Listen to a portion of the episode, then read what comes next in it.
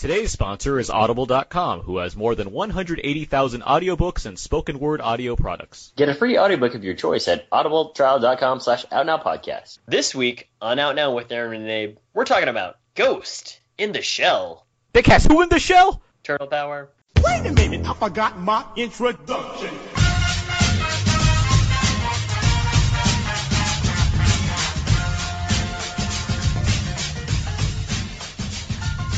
We are now recording, and this is Out Now with Aaron and Abe. I am Aaron, and as always, this is Abraham. Thank you. Out, Out Now is a film podcast where Abe and I discuss new movies weekly. We cover some various movie topics, jump into a mostly spoiler-free review, then jump back to other fun movie topics. This is episode 280, 280. 280? Oh my gosh. I mean, like, if we were, ta- I mean, this is crazy. We could be traveling back to the future. That's it's great vamping. Um, and yeah, this, this week's this week's feature we're talking for episode 280, which Abe is very enthusiastic about, is Very. Ghost in the Shell, the live action adaptation of the popular 1989 manga and the 1995 animated feature. That's you know an anime. And for episode 280, which Abe is very enthusiastic about, we have joining us from the Psych Show. He's been fitted with enhanced elbows. It's Ali Matu. That's right. I got uh, I got the elbow implants. I couldn't quite afford the eye implants, so Can you lick the- your elbow now? I can, and my elbow can lick me. Yeah, that's the enhancement. Yeah, your elbow can lick you. Ali, At all. welcome back to the podcast. So good to be back, Aaron and Abe. Um, I'm kind of excited to talk about this. Yeah, there's, there's a lot Yeah. of There's a uh, lot to talk about. a lot of territory There's to a lot. cover. There is a lot. There's a lot of Yeah. territory to cover. I should note right now that Ghost in the Shell did not do very well at the box office this weekend, guys. This Yeah. movie, which cost 110 million dollars, made a whopping 19 million dollars in its first three days of opening, opening behind The Boss Baby with 49 million and Beauty and What's the the Beast surprise? and Beauty and the Beast at 40. I'm not surprised. I, I was shocked by 49 million for Boss Baby. So, It's a it, it's a big DreamWorks animated movie. They open well. and a lot of a lot of children probably want to go see it with their parents, but still, it's just like 49 million for a movie that didn't get great reviews. But still, you know, because that stopped animated movies from the in the past from getting yeah, high that, that's a box good point. But yeah, still, just 49 million really blew my mind. And Yeah. also, still, Beauty and the Beast still killing it. Oh, Beauty and the Beast is killing it. Yeah.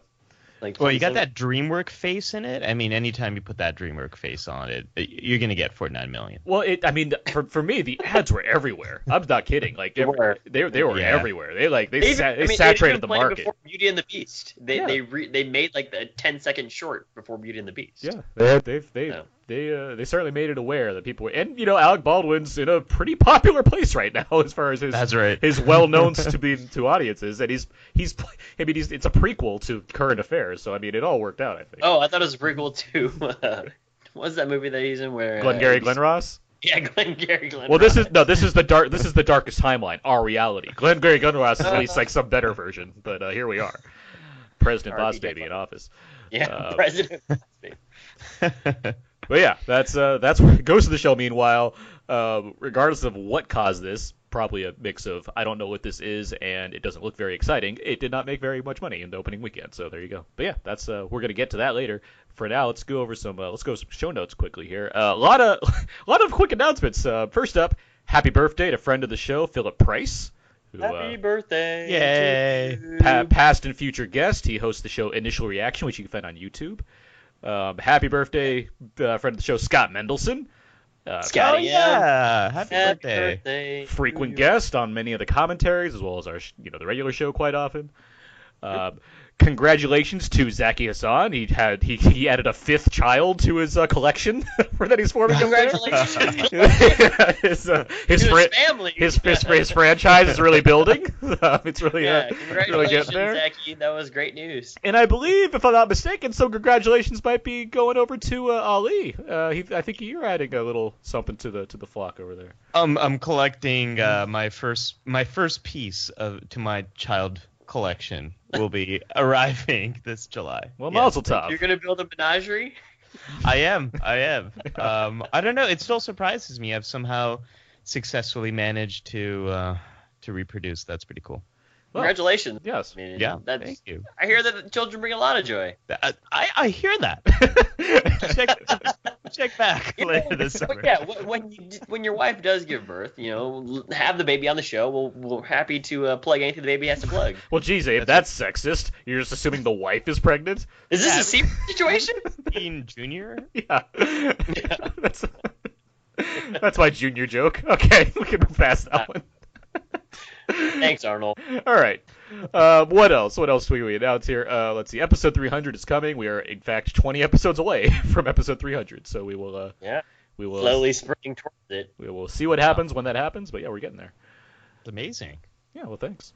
Uh, how far are you in the old the old psych show? Where's that?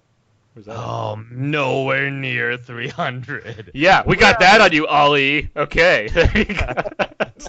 Like 65, but really quality 65 episodes. All right. Well, people should be. Well, you can plug that later. Let's let's let's not get Okay. ahead of ourselves here. Okay.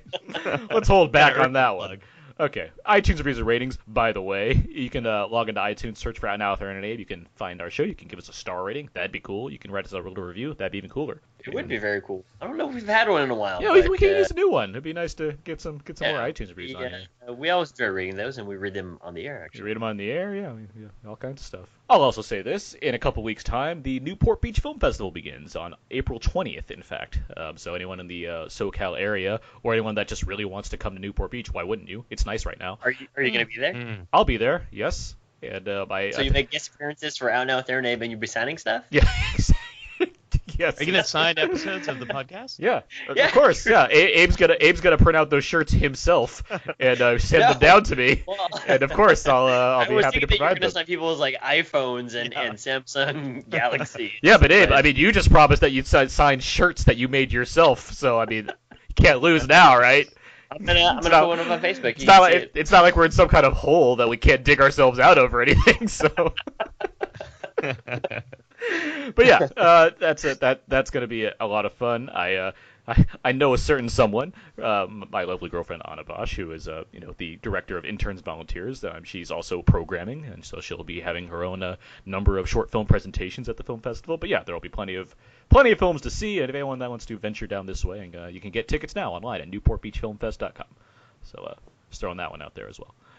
Um, let's see. Let's move on now, guys. Let's get to let's get to know everybody. We each we ask each other a question or two, try to set the tone for the podcast. And better get to know Know everybody. Everybody. That was good. Hey, we even got an interaction from uh, Ali there. Boom. Hey, I, I always interact. I feel, ready. I feel like if we had a song, which we might eventually, that that was a good like key into us eventually harmonizing. I'd like to think that that's where we can go with that one. but, uh, we'll get there. Bum, bum, baby on board. Nope, no harmonizing there. They had their song, Abe. We'll get our song. They did. Yeah.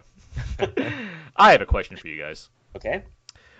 If you were in a world where there were giant ads around you, what kind of what kind of ad would you want to see projected to you at like hundred feet in the air?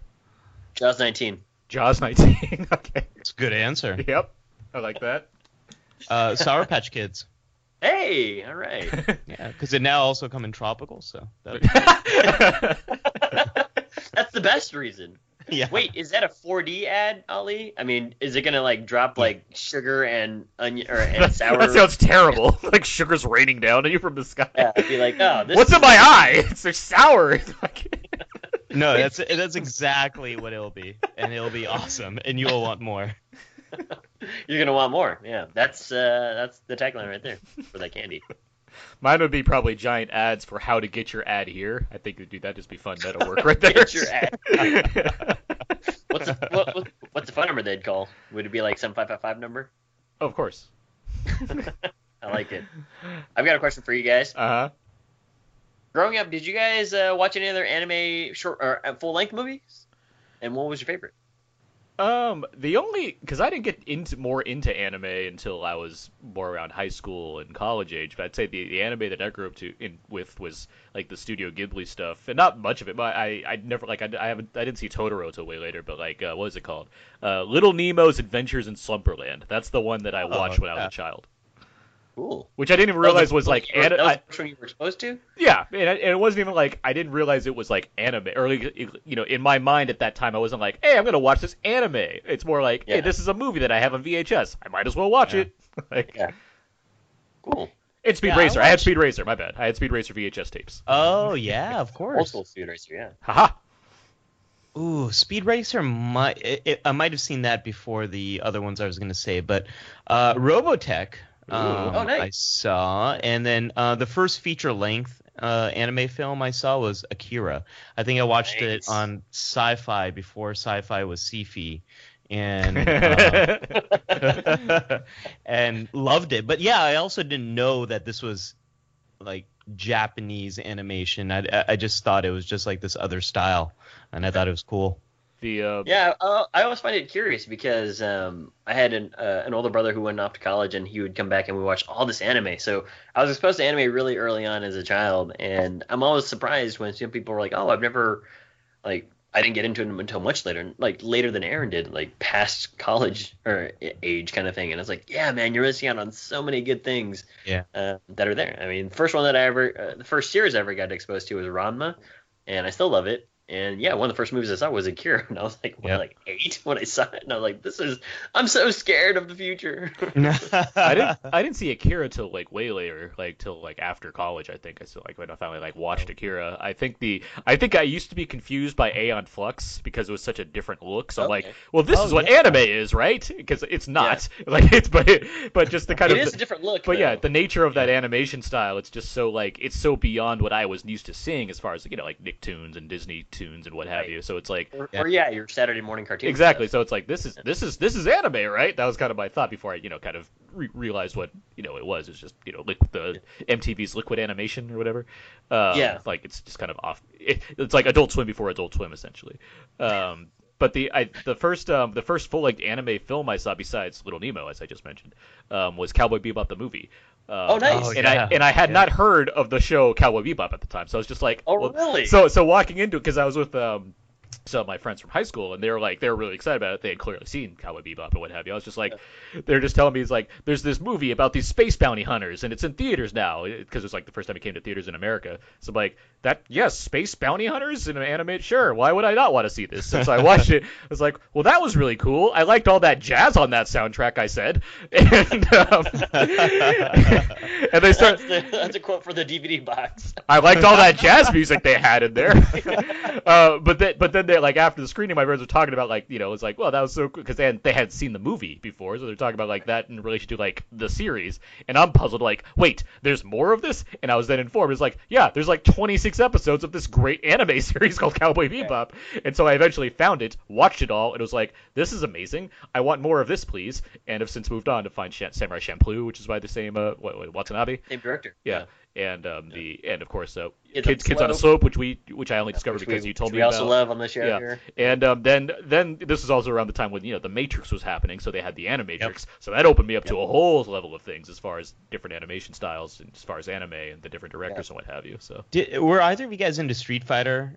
I was. Yeah? I love Yes. Street Fighter, the game, and then I also love the anime. Um, like 1995, like anime. I can't remember what it was. I it I, was I I only have seen the Jean Claude Van Damme movie. I've never heard of Street Fighter outside of that context. that is a lie. It's not true, but still.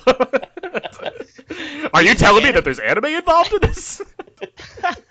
the, the anime is wonderful, and and that Yeah. was one of the first ones that I, I saw as well. Um, Actually, and it- yeah. it, did create some funny feelings with with the Chun Li nudity, but um, like I was very puzzled by that. Like this is a cartoon, there isn't supposed to be nudity, but um, uh, it, it was uh, fantastic, and just just being opened up to what the type of stories that could be told in an animated way, and contrasting that with yeah, Nick or Disney's like after school cartoons was Right. like my little brain couldn't really under, understand that back then. Thinking about Yeah, this I mean- now, I, I actually Street Fighter II, the movie, was actually another an- early anime I saw. Come to think, think n- now that I'm considering this, yeah, that, that was another Yeah. one that I because that came out around the same time that the '95 movie came out, Yep. and I That's saw the- right, yeah. and I was like. Because I, because I, you know, played Street Fighter in the arcades and what have you, and I was like, well, that was a movie I saw that certainly had characters whose names were familiar. the rest of it was a jolt of uh, differentness, but uh, and then I it, like, liked how uh, you learned the origin of uh, uh, Sagat's uh, scar on his chest, and I was like, oh, that's how he got that scar. Yeah. That's how Wes Yeah. Studi- uh, That's how that's how fifty year old Wes Studi, not not from Thailand, got that scar on his Studi. chest. Thai- Taiwanese Wes Studi. The Street Fighter movie was the first movie I saw that I knew was a bad movie, like as a kid. Oh, really? Yeah, that or maybe it was What it, it was Mario off? Brothers. Uh, the whole the whole thing. The whole thing. Okay. Yeah, yeah, yeah. I, I just knew this was a bad movie as I was watching it. See, we're all around the same age, and I feel like at 95, because that's that, that's around that time when I started developing that kind of consciousness. Because I'm like that Yeah. with Jumanji. Jumanji's one where I'm like, that was not a good movie. That's what my dad and I said after walking out of it. and I'm like, I feel like I'm the one that's the most excited for this new Jumanji because I'm like, well, it can only go up, so here we are. I'm excited for new Jumanji. Yeah, every, and everything I've read about it, like Scott wrote a whole thing about what it is. It's like th- uh, this sounds really cool. Actually, what they're trying to do Yeah, with yeah. Jumanji. So. so in Anyhow. conclusion, The Matrix taught me about anime, and Jumanji 2017 is probably going to be pretty cool. So there you go. that's, that's what that was our first anime, guys. all right. With all that said, that's how you play. No, everybody. Hello, everybody. That was a good know everybody session. good. Yeah, it was good. I really feel like I got to know everyone. Yeah. Yeah, I feel like I we certainly learned. feel that way too. Yeah. All right. Now, now we can be Facebook friends. That's Yay! I don't know. I don't, I don't, I don't oh, know, guys. we're not at that level yet, Ali. All right, I get you. I mean, All right. Twitter. We can follow back on, on Twitter. We can make casual snide remarks to each other via 400, 140 characters. that's that's what we're good for. Yeah, that's that's the status of our relationship right yeah. now. We're not we're not like starting a Slack group or something here, guys. Let's uh, let's get things together. All right, Uh, let's move on to now quickies. Yep. Each week and out now we have one movie that we talk about movies. Uh, the movies are no leads. Quickies. yeah. What was that? That sounded a little weird this week. I accelerated as I was You're- going. You're going slow and fast. It was like a it was like a dribble up court and then back and then it was very interesting. That's why they call me popular basketball player name. You can insert that in post. Is that good? we got that one in there. Got it. Okay. All right, Abe. Have you seen any other movies this week? I haven't seen any other movies this week. Oh, Just yeah? watching some Netflix here and there. Like 13 Reasons Why I started that, and I also started uh, a few other things. But so far, so good. I mean, like, I was just talking to somebody recently that there's a lot of content online and also just in general right now that I really need to catch up with, and I just haven't yet. So, Cool. for example, um, uh, Fargo and. Uh, oh, I don't know. There's a whole lot of other stuff So too. you, you've named one of the best shows on television, so that's a good one to catch up. on. Right. Yeah. Yeah. I mean, but that that was our conversation during lunch. I was just like, man, like I just haven't started anything. Not We helping- talking about Not helping lately is that Netflix, like, we'll get to it in the streaming section of the show, but like they just released like five different things that I want to watch, like all on Friday. I'm like, come on, Netflix, let's slow it down here. Like, it's you're not going anywhere. I'll get to you. which is which is something that uh, you know maybe maybe uh, Dr. Ali might write a, another thesis on, just like Oh, the yeah. the the uh, indulgence of on-demand streaming. Well, and the decision paralysis. Like I don't know about you guys, but one of the the most stressful things for me is when my wife and I sit down. It's like, okay, well, what do you want to watch? And it's like infinite, endless amount of possibilities, and so many are good. Yeah. I mean, I can't tell you how many Netflix stand-up comedies that I've started and haven't finished. So, Right, right. Like, there's Mike Birbiglia, Michael Che, you know, The stand-ups- uh, Joe Exo. Yeah, I haven't watched the second part of Chappelle's. It's like it's Yeah. crazy. The stand-ups I can kind of handle because they're just like an hour. So, like, honestly, if it's like an hour fifteen, I'm like, yeah, I'm not gonna watch you right away. Like, but like, if it's an hour, I'm like, I can do that. I can, I can, I can wrap that one up pretty quickly. it's like there's not 26 of these, so I'm good with that. Like, that's fine. Right, right, yeah. Well, That- that's the best part about it. Abe, is you that it's you- only a standalone. Abe, you mentioned 13 Reasons Why, which is also on my list because that started on Friday. What'd you, what'd you think? Did you watch like the first episode?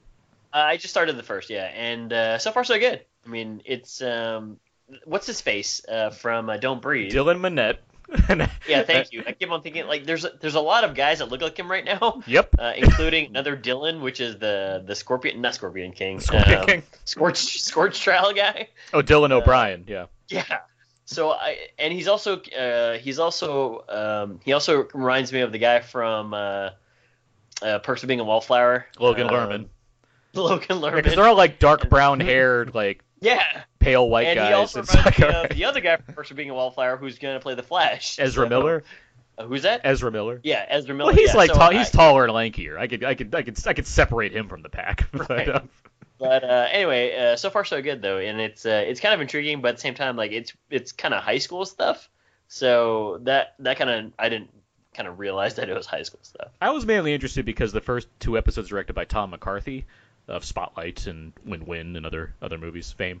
Um, so I was like, all right, that sounds in- like knowing nothing about it. I'm like, Tom McCarthy did a Netflix show, and I'm like, all right, I can I can jump onto Well, that. it's it's like a mini series though, right? It's a- it's a limited run series. It's a 13 episode season based off a book.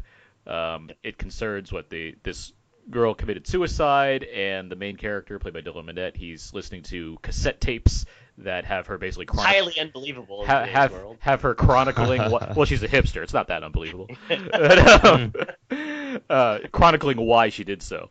Um, Right. First episode, yeah, I can say I'm intrigued by it. I mean, if Yeah, I'm if I'm gonna stick, uh, given all the stuff that's out, I'm like, I don't know if I can keep watching every single one of these episodes right away, but we'll see. But you mentioned you mentioned the lead character, uh, Dylan, Dylan, the actor Dylan Minnette. Uh-huh. I don't mind, like he's.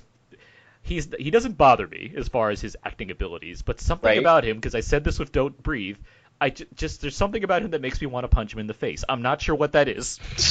I'm so- but, but when I this a Paul Dano situation or worse than Paul Dano? well, see, it's not a Paul because with Paul Dano, I just legit don't like him. That's my problem with Paul Dano. I don't not like this guy. It's just it just seems like I don't know what this how to explain this except for saying it just looks like he could use a punch in the face, and then I like it just just to be humbled, and then I could be like, all right, you got that. We can go along with our day now. Like I, I don't know, I don't know, I don't know how else to describe Well, this if, feeling. if you if you run into him in Los Angeles, you know you can tell it to him. I probably would. I'm hoping to get a laugh out of it. Also, be like, why is this 30 year old man talking to me? But whatever. He's he's like 20. Like, he'll be fine. Black don't crack it. You, you, let's move on. Let's move on from this. Yeah. Ali, what have you watched lately?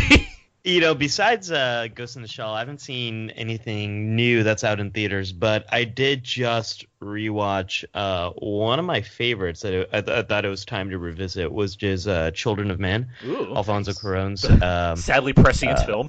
Yeah, well, you know, that's the thing about this movie. I, um, I really enjoyed it when it came out. Um, I'm a big science fiction fan, obviously, um, but a lot of the issues that it dives into are just um, uh, here in America. I think they've sort of hit America in the last few years, and and definitely hit much more of of Europe as well. So it deals with a lot of xenophobia. It deals with a lot of um, uh, issues of refugees, and um, boy, it's it's it's a tough movie to watch now because it just feels so much more real. But if any, anyone is looking for sci-fi to kind of help you understand what's going on in the world, uh, you should revisit Children of Men if you haven't seen it.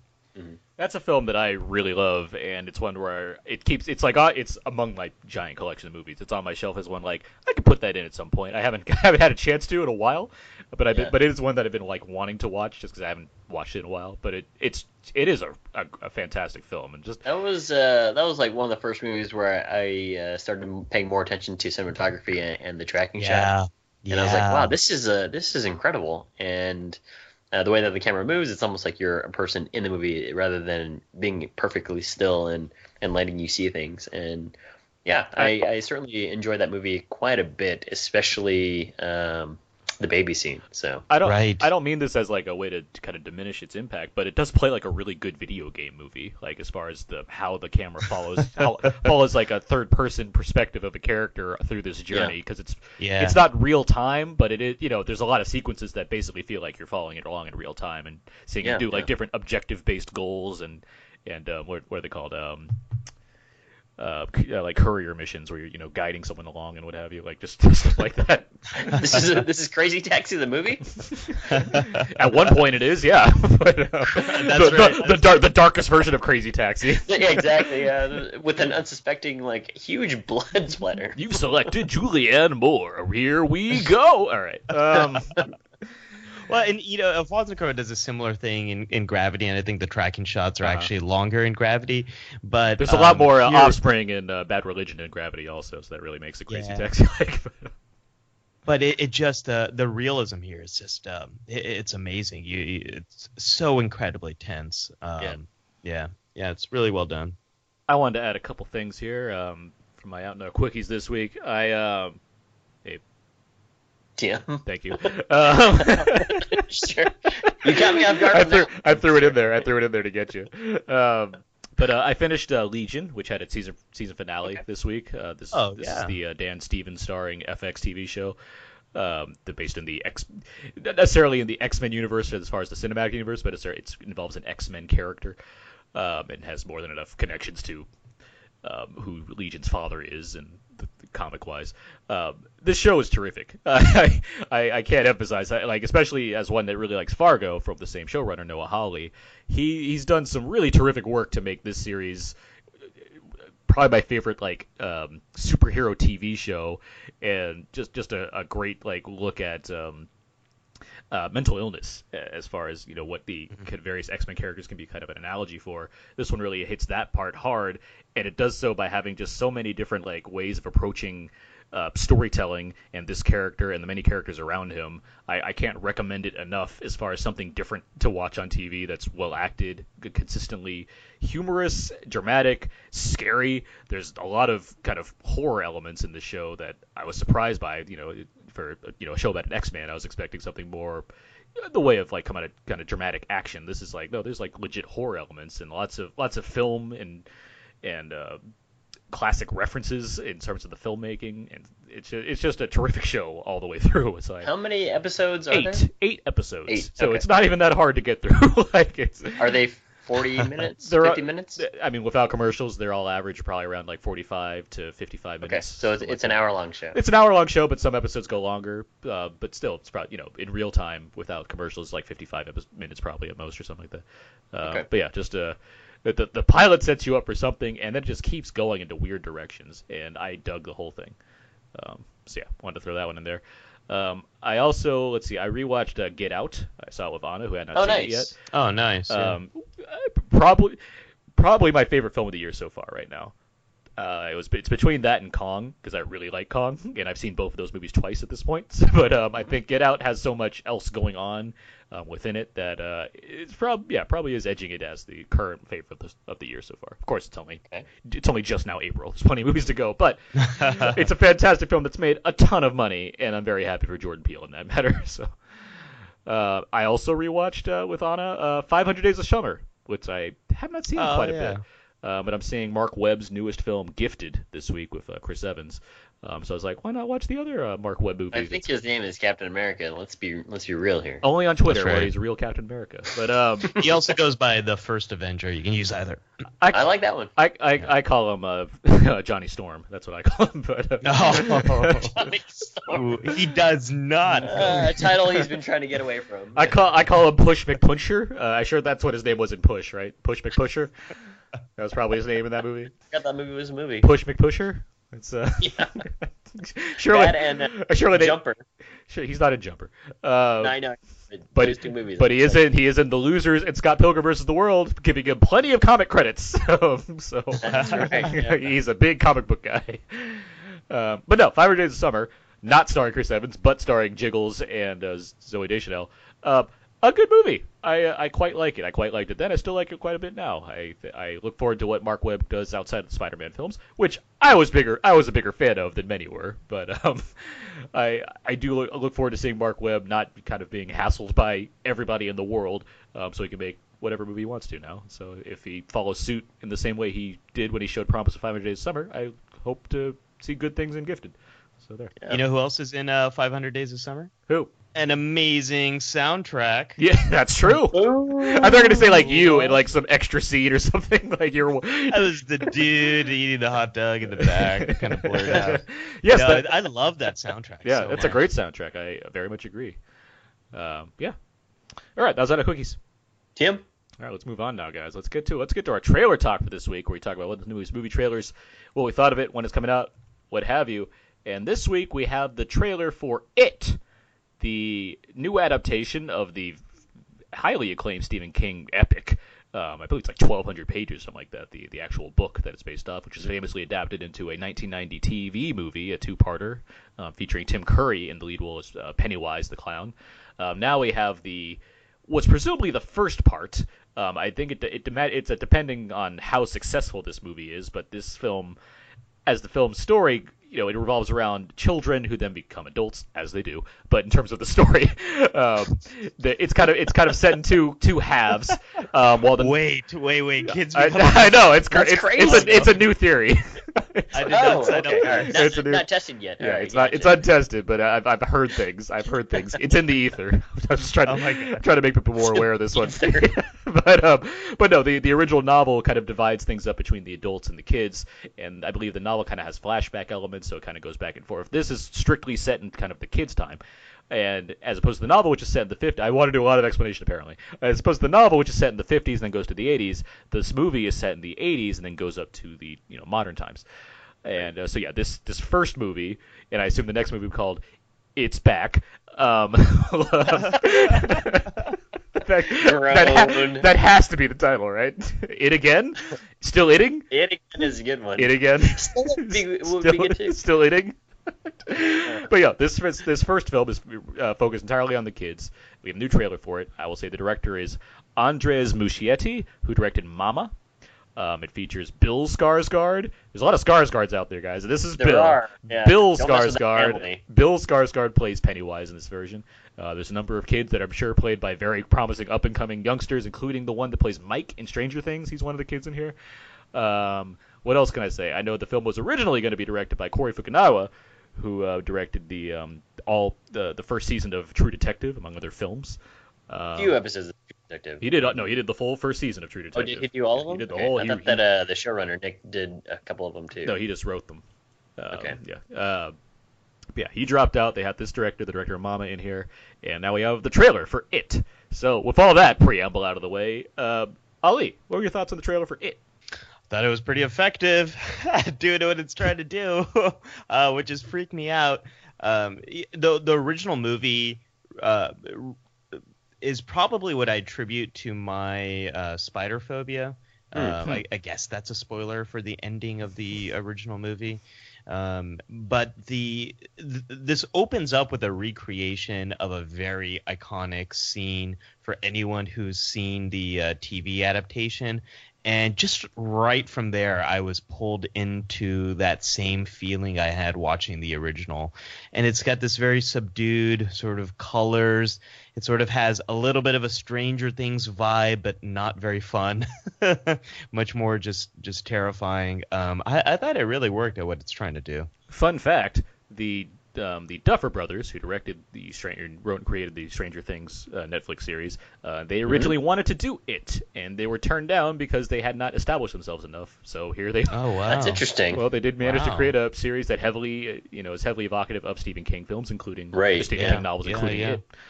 it. Um, let's see. I should also note the It trailer. I just find this fascinating. Uh, all these facts about it because I've been looking at it all week. But the, the trailer is now currently like the highest. It unseated the previous highest viewed trailer for uh, as far as YouTube hits goes, with like 109 in like the first 24 hours. It has like 197 million people watching. Do you know trailer. what it knocked off? Um, I believe Fate of the Furious um, and uh, Fifty Shades Fifty Shades Dark. What's it called? Fifty Shades Darker. Okay. Uh, Oh, those wow. and uh, Force Awakens are all like super high on that list. Uh, I believe it was. I, I did. yeah. s I I saw it all over social media. A, a lot of people uh, were sharing it, and a few people messaged it to me. Uh-huh. Um, it really, it really resonated with folks. they message- They're like, hey, check out this. This is like this is like back in like 2004 when we were sending out those uh the videos that had the, the jump scares in them. Right. check this video out, Ali. I want you to know. What, I want to know what you think. I want to hire this clown for my kid's birthday. What do you think of this? like you jerk. Abe, Abe, what do you think of the trailer? Yeah, I thought it was effective as well, and I, um, uh, you know, I chatted about this uh, via text, Aaron, but just that uh, I'm not a huge fan of horror movies. So the first time that I watched the trailer for for this 2017 It, uh, I had it on mute, and uh, yeah, the visual the visuals were enough to get me to uh, not scare me out of my seat, I love- just more like, oh. These are effective visuals, especially like the slideshow presentation and the way that the, the makeup doesn't like it's oil resistant makeup uh, when when Pennywise is coming out of the uh, the water there, and uh, I certainly did enjoy the the look of it because it certainly looks like a 1980s uh, uh, styled film. But at the same time, uh, I I was reading something that somebody posted on one of the boards that Aaron and I are in, and I was like, oh well, I don't know. I mean, I don't really necessarily have any issue with uh, a director being pulled off and then uh, not having his or her representation on the screen. Um, uh, like uh, the the big what if question because I guess uh, Cary uh, Fukunaga Yeah, he had a, his He- his the script that he had been developing for quite a while. Apparently, was it- it A little bit too too character heavy. too care. Yeah, it was kind of it didn't hit some of the buzzwords that studios want to hear when they're talking about you know big budget horror movies, as well as there was some more intense situations, shall we say, involving Pennywise and his relationship with the kids that I think was right. making I them like the way that you phrased that. making them uncomfortable. Uh, Right. But uh, just to address that, it's like, hey, man, eh, we're not going to see that version, so there's no real point in saying like this is uh, going to be better or worse. Um, it come it kind of comes down to like, hey, you know, let's wait and see it kind of thing. So uh, with that all in mind, yeah, the trailer I agree with Ali is effective, and um, it certainly looks like something I'm going to sit in the back row for. I, I like your logic of like I'm gonna turn the sound off because you can't get me trailer if I do that Well, one. I, I just don't like how the music like jumps with the jump scare. You know, I'm not a fan of that. So now that I know what the visuals are, when I see it with loud music, in case I go see it in a, or in case it shows in front of a, a, a movie premiere, then uh, then I'll know exactly you know what happens. I like you're gonna be I like I like the idea that you're gonna be the, like the dude and Get Out. You're gonna put cotton in your ears and watch the movie and be like, you're not gonna get me with your music. I'm just gonna watch First it and all, not yeah. hear it. but how, how did Chris manage to reach his ears? And aren't there cameras in that room? we don't we don't know there's cameras in that room. We know there's an intercom. That's all. We, That's a good point. That's all we know. Uh, spoilers. Um, That's not even a spoiler at all. It's not. It's very vague. Uh, but no, I like the idea that you watch a movie like on mute once and then see it again, and then make it work that way. It, it actually just it, it does it does uh, uh, assuage some of the fears. Yeah. I will say this about the trailer. I think it is effective for what it's doing. It is a good two minute trailer as far as like getting you set up for what this thing is. Um, I have an issue with it. That's not the worst thing, but because I'm gonna th- I'm gonna throw out another movie here at you, um, the Poltergeist remake. Um, Mm. Now that's not a good movie, and I didn't expect it to necessarily be a good movie, despite having Sam Rockwell and he he doesn't dance, so I mean it has that. But um, but you know you watch Poltergeist like the original, and you see the clown in the kids' room, and it's like you know it's it's scary because the movie makes it scary, but the clown on its own, it's not really a scary design of a clown, right? You know what I'm saying? Like, Yeah, yeah, like, you, like, Yeah, like, yeah. like if you take that out of the context of that movie, it's just like, you're, talking, you're talking about the original? yeah, the original, pol- the original Poltergeist. Yeah, the original like it's like an innocent looking clown. Yeah, and just it, because the movie does things to it, that makes it scarier.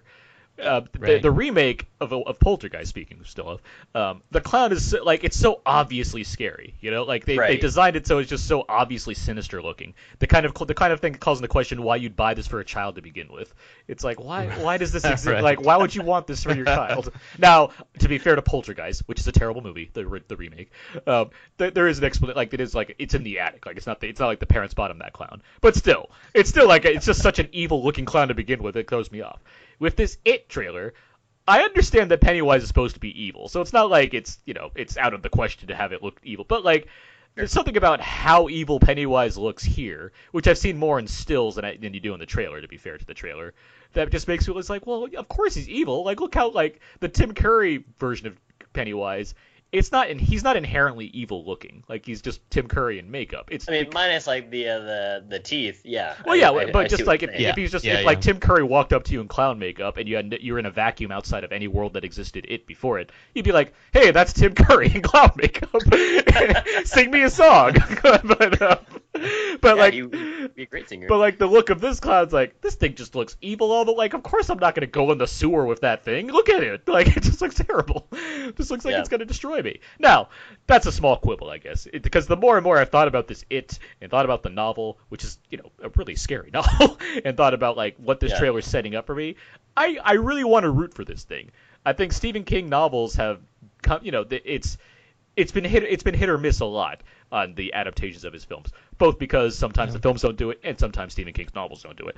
Um, so it, it's you know, I want this movie to be good as far as a cool horror movie, and it's gonna be R. I know that. So that's given the content. Not that it requires it, but given the content of this film, it requires it for this movie. Um, and I, I, I want to see how this goes. I want to see them pull off something like this where they make you know both parts of it for one thing. So you have a successful first movie, and it's good enough to where it's like let's make that second one, and you really feel something for seeing these characters as adults now dealing with the same threat. So I want it to work out because that TV movie, while it ha- it's effective as far as like there's some scary stuff here, that second half kind of sucks, guys. I'm sorry, I don't know if you guys feel the same way, but the second half of that movie is not very good. And I think I think there's a lot of credit being given to Pennywise, which is good because T- Tim Curry's good in that movie. But if you actually sit down and watch it, the second half's really not that good. so it's like I I hope this film kind of pulls that one off. I, I really like the point you're raising there, Aaron, because the original is so terrifying because he looks like any clown that you would see in your neighborhood, Mhm. circus, or you know that kind of stuff. The way he's dressed, the makeup, it's so simple, so Yeah. basic, and so everyday, and that's what makes it terrifying. Yeah, and I think because and this is you know the the, the Stephen King novel. It's like you, you look at something like Stand by Me, and this is like the the much worse, dark version of Stand by Me that has supernatural Yeah, elements. It's like there's a really good movie that can come out of it. So I just hope it doesn't go for you know the cheap way of handling horror as opposed to building some sense of dread and really giving you a reason that you I mean you'll care for you don't want kids to be killed no matter what and you don't want you certainly don't want to be killed by clowns um, so it's like I really Wait a minute, wait a minute. You're telling me that this movie has kids being killed in it? That's this is this is too much. Um, it's it goes to some dark places, but like, Oh. but yeah, I mean there there's a there's an everyday menace like you're like you're saying, like I was kind of alluding to that really I think works for what makes that for what makes the Pennywise aspect of it so evocative. So I just hope that this isn't like kind of overdoing it on like if you want to see a scary clown, this is a scary clown. Is like no, it should really come from just the fact that it's a clown, which should you know it should you should see innocence in it, and that's that innocence is turning on you. That's that's that's really spooky. In addition to the I things think that I it think does. we as a society have already seen that clowns are not innocent. And I think so, that's what- you know. I think that's why this. I honestly, you know, thinking about like how the trailer got viewed so many times, I think that's what it is. I think there's this weird kind Yeah. of obsession with seeing the, you know, the the benign be turned into malevolence, and so you, you know you hear these reports about clowns stalking people or like just um, omin- ominously standing in forests, and it's like, well, that's that's just creepy. Like I don't want to hear about Yeah, that. that is creepy. and and I uh, I'm glad that some people actually go out there with bats Mhm. and like beat them up. and but it's I, I, I will say the um that first poster I think you're probably talking about that first image that was released. uh-huh. Um, it, it was Pennywise in in what looked like this strange Shakespearean costume. yeah. where, where it just kind of looked funny and strange. It's like, like- it didn't yeah. look as terrifying to me as it looked just odd. Hmm. Yeah, it well, yeah, it's it's kind of out of place. It's out of time, and the, it's more of like the face that I'm kind of thinking of, just like the, the way the makeup's drawn on him that just seems so Yeah, yeah. off-putting in a way that's purposely designed to be off-putting. Which again, is not inherently bad. It's certainly for you know a monster that's going to eat children. like it's like yeah, that's supposed that's supposed to be scary. But I think we've gotten at what I'm trying to say. I think it just it Oh yeah, definitely. Yeah, I, I yeah, see what you're yeah. saying there. I just Yeah. I, I want this movie to be good because it ear- it earns its horror, not because it throws things at me and tells me scare, like you know. So Yeah. And I mean the direct it's from the director of Mama, and regardless of how good Cary Fukunaga is, and he's a- quite a good accomplished director. I I do I did like the atmosphere of Mama. Mama's not a movie that I really enjoyed That's what that I much, hear but I, but it, I, actually. But it did have it did um. It, it was a, it was effective in terms of the, the mood and the atmosphere it was creating throughout that film. And Yeah. the problem I had with Mama was that you saw Mama too much, and so it, I don't, you- you're, you're, it doesn't bother you. To, I mean, you're supposed to see Pennywise quite often, so it's not the worst thing for me to see a lot of him compared to something like Mama, which I don't think worked because of that reason. So, I just, I want it to be good. That's where I'm at. Um, there you go. it opens right after Labor Day, guys, September 8th. So be there or be square, I guess. Can't wait. In 3D. I'm kidding, it's not in 3D, but um, That'd be terrifying if it was in 3D. Yeah, no, that would be scary. balloons flying all over the place, like with the worst kind of i uh, iPhone text. like, but, um, that's an Apple joke I made, but um, Still not a sponsor. all right, guys, let's uh, let's move on to something much more horrific. Uh, I'm kidding. Let's move on now. Let's get to our main film review for Ghost in the Shell. You never talk about your past. I don't remember much. Just fragments. There was an attack. You were dying. We saved you. And now you save others.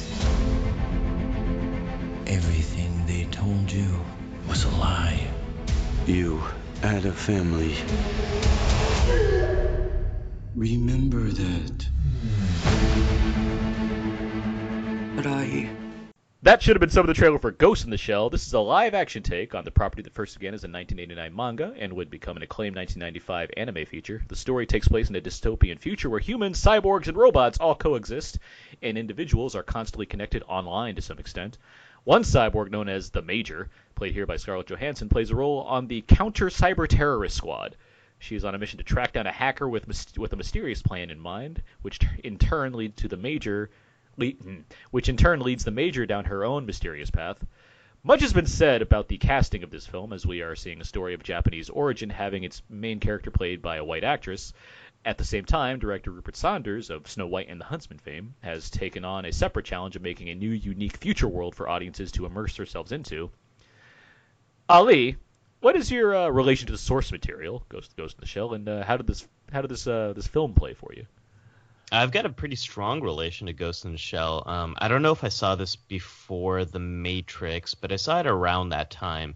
And the Wachowski siblings are famous for saying, uh, we want to make a live action Ghost in the Shell. And obviously they made Matrix. But both of those movies, uh, or the, the anime film Ghost in the Shell and then the of course live action Matrix were uh, a pretty big part of my uh, upbringing in terms of exposure to this whole cyberpunk world of science fiction. Um, so I've got a lot of love for that original. I've, I've, seen it many times over the years. I've seen Ghost in the Shell 2.0. I haven't seen much of the the TV show, the standalone the complex.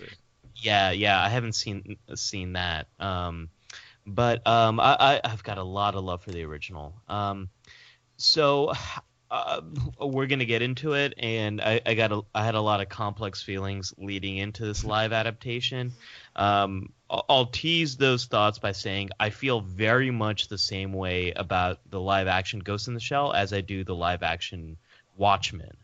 I think mm. both have source material that is beloved, that was genre defining, and imitated a lot and both had film adaptations that didn't quite work as much. Um, here, I, I, think that it loses a lot of the the big questions of the original, um, and there's a casting issue which we'll dive into. But largely, I think this movie would have worked a lot better about 20 years ago. Um, I, I think given how much these ideas have been imitated and um, have have been played out in, in, a lot of other media like video games, this this movie, this adaptation doesn't add a lot to make it compelling for me. Abe, are you a fan of uh, Ghost in the Shell? Yeah, I remember watching the source material way back when, and I didn't understand it at the time, and so that kind of left like a, a, neutral feeling for me. So it wasn't as like impactful as something like Akira. Not to say that on upon subsequent recent revisits of Ghost in the Shell, I I understood more and more of it. But you know, when I watched it when I was like what like nine or something like that, like some of these concepts are just a little bit too far over my head. Um, but the the 2017 version of Ghost in the Shell, I mean, in a word, it's it's disappointing. And um, what I mean by that is like there's actually a lot to like in the movie. You know, the costumes, set designs, the hairstyle, and, and makeup, um, and just the overall style of the movie. But like uh, you know the script um, and the acting are just so vapid uh, from like a majority mm-hmm. of the the characters that it just feels stale at times, um, and that really kind of hurts it a lot. So um, I said this uh, when we were talking about the trailer review uh, a while back that um, what made this movie cool uh, and other Japanese anime movies during that time, what made it cool and spooky was that uh, it was like this futuristic world, um, like this Neo Tokyo kind of thing where uh, humanity could probably be integrated with um, technology. And you know we could be either like disengaged from society or maybe we're like we're sl- we're slaves to like a, a, giant robot overlord or something like that but uh, similar to what Ali was saying, like sci-fi movies and action movies since the 1995 Ghost in the Shell have really taken these ideas and run with them, and or created like uh, uh, you know much more of a of an engrossing story and much more of an engrossing like world for us to uh, to check out. Um, he mentioned like the Matrix, but also like stuff like some same same years like then Johnny Mnemonic came out, and I know that they're not like yeah. the same in terms of uh, the quality, but I'm saying like you know these ideas are there. Uh, but I'm not saying these movies that came out should like pay any sort of debt of gratitude or pay homage to Ghost in the Shell.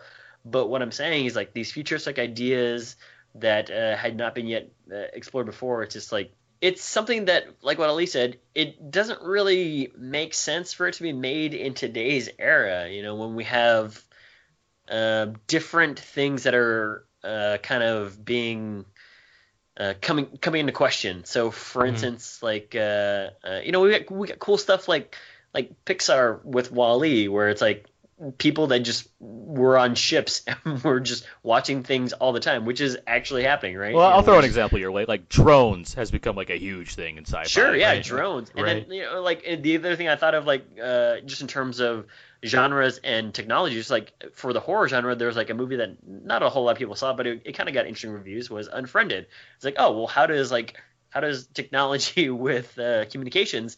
How can we make some cool stuff like that? So, you Or know, Spike Jonze, her. hmm yeah, exactly. With Which- Scarlett Johansson. Yeah. with Scarlett Johansson, right? So I mean, there's there's different things that we can that we are touching upon these days, and so for Ghost in the Shell, yeah, it was really cool at the time, and it was really neat to see these things kind of play out. But we've we've already kind of gone past that. So for the fanboys and maybe fan gals of the world, um, yeah, sure, this is this is an accurate representation of it. You know, I thought that they were true to the sets, the, the costumes, the cars, the the guns, like the look from uh, uh, the guy from Dark Knight. Um, you know, he looks exactly like the his character from the the the uh, Oh, anime. Chin, oh, Chin Han's character. Yes, yeah, you're yeah, right. Chin Han's Yeah. character. Yeah, You know, like he looks like like that's such a '90s look, and he's pulling it off, and they made it for us. Even like the some of the opening sequences of these doctors in their uniforms, like that's exactly how it looks in the anime too. So you know, aside from all that stuff, um, there's just I agree that there's just not a whole lot that you can really say is um, kind of mind blowing or like mind bending or kind of makes you think because we've seen it before and it's been done. But this movie, yeah, it would have been really neat to see it come out, uh, maybe like in the early aughts, but at the same time. Um, you know, it gives me hope because I actually like some of the, the design of it so much that um, perhaps other animes could follow suit, but also maybe like some reboots of, I don't know, Street Fighter or something like that, uh, where you could see these things uh, come to the big screen and kind of just take on their own their own life, aside from like rehashing things that were very interesting back in 1995. Well, that's some good um, good thoughts on, on the film so far, and I agree with a lot of what you guys are saying. As far as my relationship with the uh, the original, uh, specifically the anime, the uh, the 1985 film goes, um, I uh, I had not come to it uh, until it was released at its on its uh, its its um its a Blu-ray release. Anniversary? Yeah, its an anniversary Right. release that came out a few, a Yeah. few years back. I reviewed the, the disc for Wise Split. I hadn't never seen it before. And I watched it. I was like, well, this is quite good. I, I get what it's doing because I've seen similar variations of this played out with The Matrix and what have you, but I still appreciated what it was doing quite a bit. I thought it was a really well designed film. It's a, the the animation is, is great in it. The soundtrack's really good in it, and it you know it's presenting things to me that I've in terms of thematics that I've seen since then, but I still appreciated what it's doing. I rewatched it again, both because the movie was coming out, and because I got the the steelbook edition of it to review, and Uh-huh. so I was like, well, that's a good reason to rewatch. That sounds cool. Yeah, it's a, it's a nice case. Um, it has no extras on it, but you know it's a nice case. but um, so if you're into the, the the steelbook cases, that's one to get. You can go through Blue to find it. Um, but yeah, I, I, I certainly appreciate the the anime specifically. I don't have much. I don't have any other connection outside of that. I've I've never read the manga. I haven't watched the 2.0 uh, sequel. I haven't watched the various uh, TV uh, series uh, based around it. Um, so I just I know this singular uh, entity. Um, so with going into that, I was like, all right, well, I do like this film. Let me see what this new film does. But I can't say that it wasn't without hesitation. And I know we'll get to the kind of the casting in a bit here, but I will say that was a big problem uh, watching it throughout. Yeah. Uh, and not just Yeah. because you know, not not just because like the film has kind of been you know labeled as controversial um, for you know people complaining about what it's what it's doing as far as having Scarlett Johansson in the lead, but because I couldn't stop thinking about it, and the film doubled down on it based off how the story goes. like it, it Yeah. Right. and I found it novel, or I found I guess I could say that I could see why a perspective on this making this film would find what it's doing to be novel as far as how it applies to the themes. I'm being very vague because it's of it's, Right. ba- it's basically a th- Yeah. it's a third act reveal of sorts, although you can kind of see where it's headed pretty early on. Uh, but there's a decision made to justify the choice, And from one angle, I get why, but it still seems like there's plenty of other angles that make that even more problematic. And Yeah. because I was so kind of in tune with what it was trying to do fairly early on, and because you know you're watching, I mean Scarlett Johansson's the lead of this movie. She's in every single scene of this movie. It's her, it's from her perspective. So it's like I couldn't stop thinking about this, and the movie made me basically the movie really wanted me to know that it was Scarlett Johansson in the lead, not just we just hired somebody to play this lead, but that we got this character, this actress to play this person. Now, in saying that, I still give this movie kind of a soft pass because it is really well made. Like I was like I was watching, I was more impressed than I was by the trailers. So the trailers just sold me on like, all right, they certainly spent money to make Blade Runner again. And I'm in a year, in a year, and I'm coming off of like Life, where I'm getting literally an Alien movie this year, and I have an Alien Right. ripoff, which I quite liked. Also, I'm like, I'm getting a Blade Runner movie this year. Why do I need another Blade Runner right now? and so, in addition, you know, and plenty of other movies have kind of taken from this, you know, the same kind of visual aesthetic.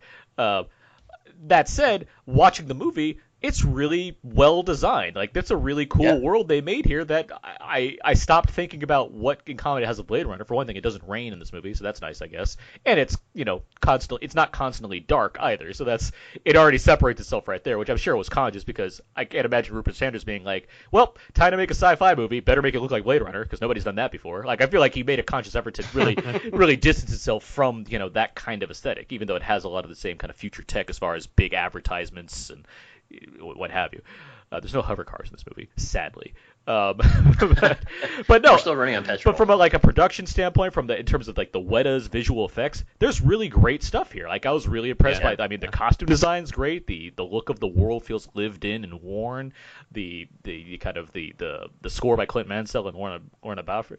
They're it's, Yeah. it's it, I think it's quite good. It's not as iconic in the same way as the anime is, but it's still a, it's a good score. Like there's just so much production value and kind of technical assets to this film that I thought were really worthwhile. Like if you're going to spend 110 million dollars on a an unproven property and slap Scarlett Johansson on top of it to be like, well, you should see this because you have a movie star. Well, at least they spent the money because it looks like a Yeah. 110 million dollar sci-fi epic. I Like, agree. So yeah, I definitely agree. I would say the as far as kind of a in addition to the, the casting thing, the story really, like you were mentioning, Ali, it really dumbs down what we're where we've seen before. Like it, it, in addition to Yeah. in addition to playing out a story that we've seen already and handled many different ways as far as its themes, it really dumbs down what Ghost in the Shell was doing. Like it really makes it fairly palatable uh, as for like a general audience of like what you're seeing unfold, where it just kind of devolves into discover the mysterious source, evil corporation, shoot shoot bang bang, and that's it. Like there's no real there's there's attempts at depth, and I'd be curious if there is a longer version of this film that kind of explores more of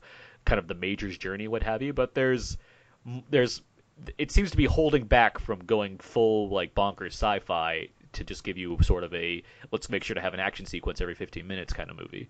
Um, Yeah. Right, right. I mean, one of the big, it starts with a reveal about the character um, that I, I don't think is a real big spoiler here, but it's pretty clear that um, there's a human brain and a robotic body. And w- what's great about the original, the anime, and I, I think also the manga, is um, the central question of that whole story is the major is a character that is partially human, partially robotic, and over time has had many of her uh, body parts replaced by robotic parts. And the, the question is at at what point do you no longer are you no longer human? At what point is your ghost, your spirit, your essence no longer you?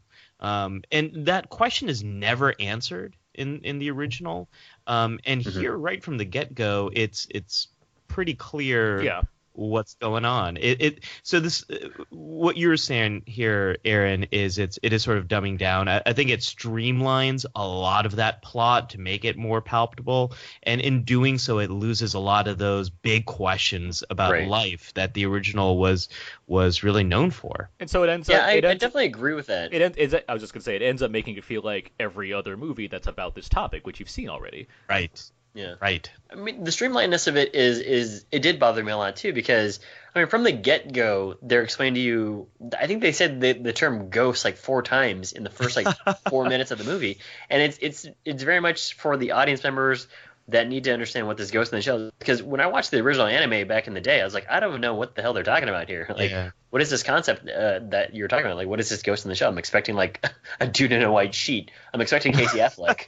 um, but uh, no, I mean they they streamline it so much that it does take a- away from. That's such a good joke. I'm sorry.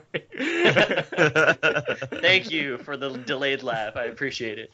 But uh, no, I, I I certainly feel like yeah they gloss over some of these big topics, but it just creates like these these morsels of characters that you've seen in other movies before, and it it becomes boring. So I I, I said that there's there the majority of the characters are are uh, boring and vapid, but I actually give credit to Scarlett Johansson. I think that she's doing a pretty good job in this movie. Um, from the way that she has to act like an android at times, like if you if you watch like her hands and how they move at, at some scenes, it's like oh well you know that's a that's a nuanced thing. Um, and I think that she's giving it as much as she can. I actually do like the the villain in this as well. Um, I think he has he has one of the more relatable villain monologues um, uh, in a while.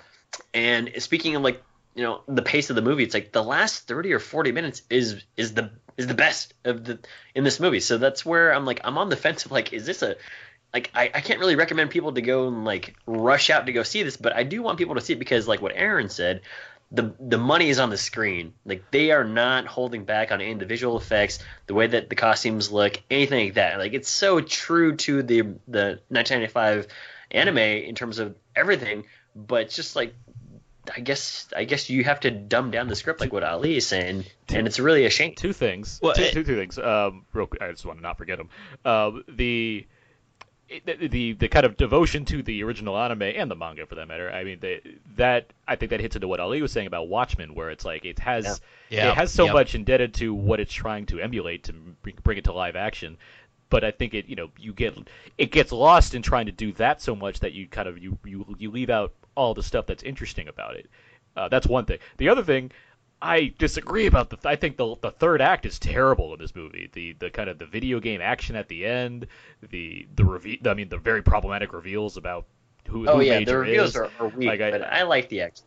I mean, the the action's fine. Like I and like I mean, it seems like Sa- Rupert Sanders is gonna he's gonna become a director that's like if you give him a good script. Dot dot dot like uh, because Snow White had the same issue where it's a great looking movie, but it's really boring and bland as far as characters and story. Like it just had nothing, nothing I going think- on. Yeah, just just a, a brief ad, but just uh, I, I- the reason why I like the last 30, 40 minutes is because it, it there's actually a lot of like shot for shot things from the 1995 anime, Mm-hmm. and I was like, oh, that's that's really cool. I was like, this looks exactly the way that it does in the anime. It, it looked like yeah. what I want a Metal Gear Solid movie to look like. I can say that. Like, like if they if they make if Metal Gear, which is supposed to be directed by the director of Kong Skull Island, uh, Jordan Vogt Roberts, like if it if he ma- if he manages to pull off something like this, then I'll look forward to a Metal Gear Solid movie finally happening. But Sure, but as far as like recreating scenes go, I really like that centerpiece in the water, that that like that um Yeah, that, that was, water like- that was, fight uh, terrific. in like the middle Yeah, of the movie. I thought yeah. that was a great like because that like it both it takes what the anime does and it makes this really cool fight scene that really shows how like how, the physicality of Major, how like tough she is to beat down these guys when they like come across her and her anger. And about Scarlett Johansson, by the way, and, th- and this cast in general, which besides Takeshi Kitano, who I love, Takeshi Kitano is such Yes, a he's, he's- such, he's definitely the best He's part such a great, and he has so little to do besides like one major scene, but he's such a great like he's such a great chat. I, I mean, if you watch some old watch Sonatine or watch even though was it um the, the Zatoichi remake he did. He's a he's a great actor. Um, he's Yeah. he's, he's a great presence.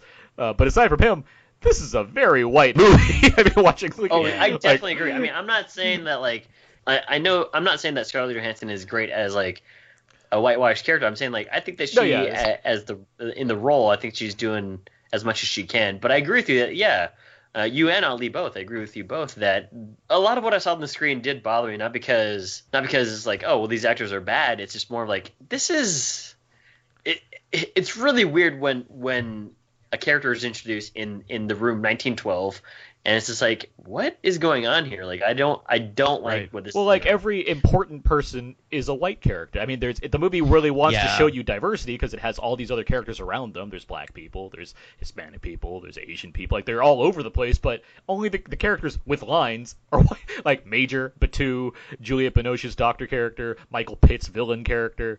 Um, what's his name? Even Michael Wincott in the beginning. Like it's just like everyone that has something that's important to say is a white character in this Well, very it- I think it's Japanese, Hong Kong inspired world.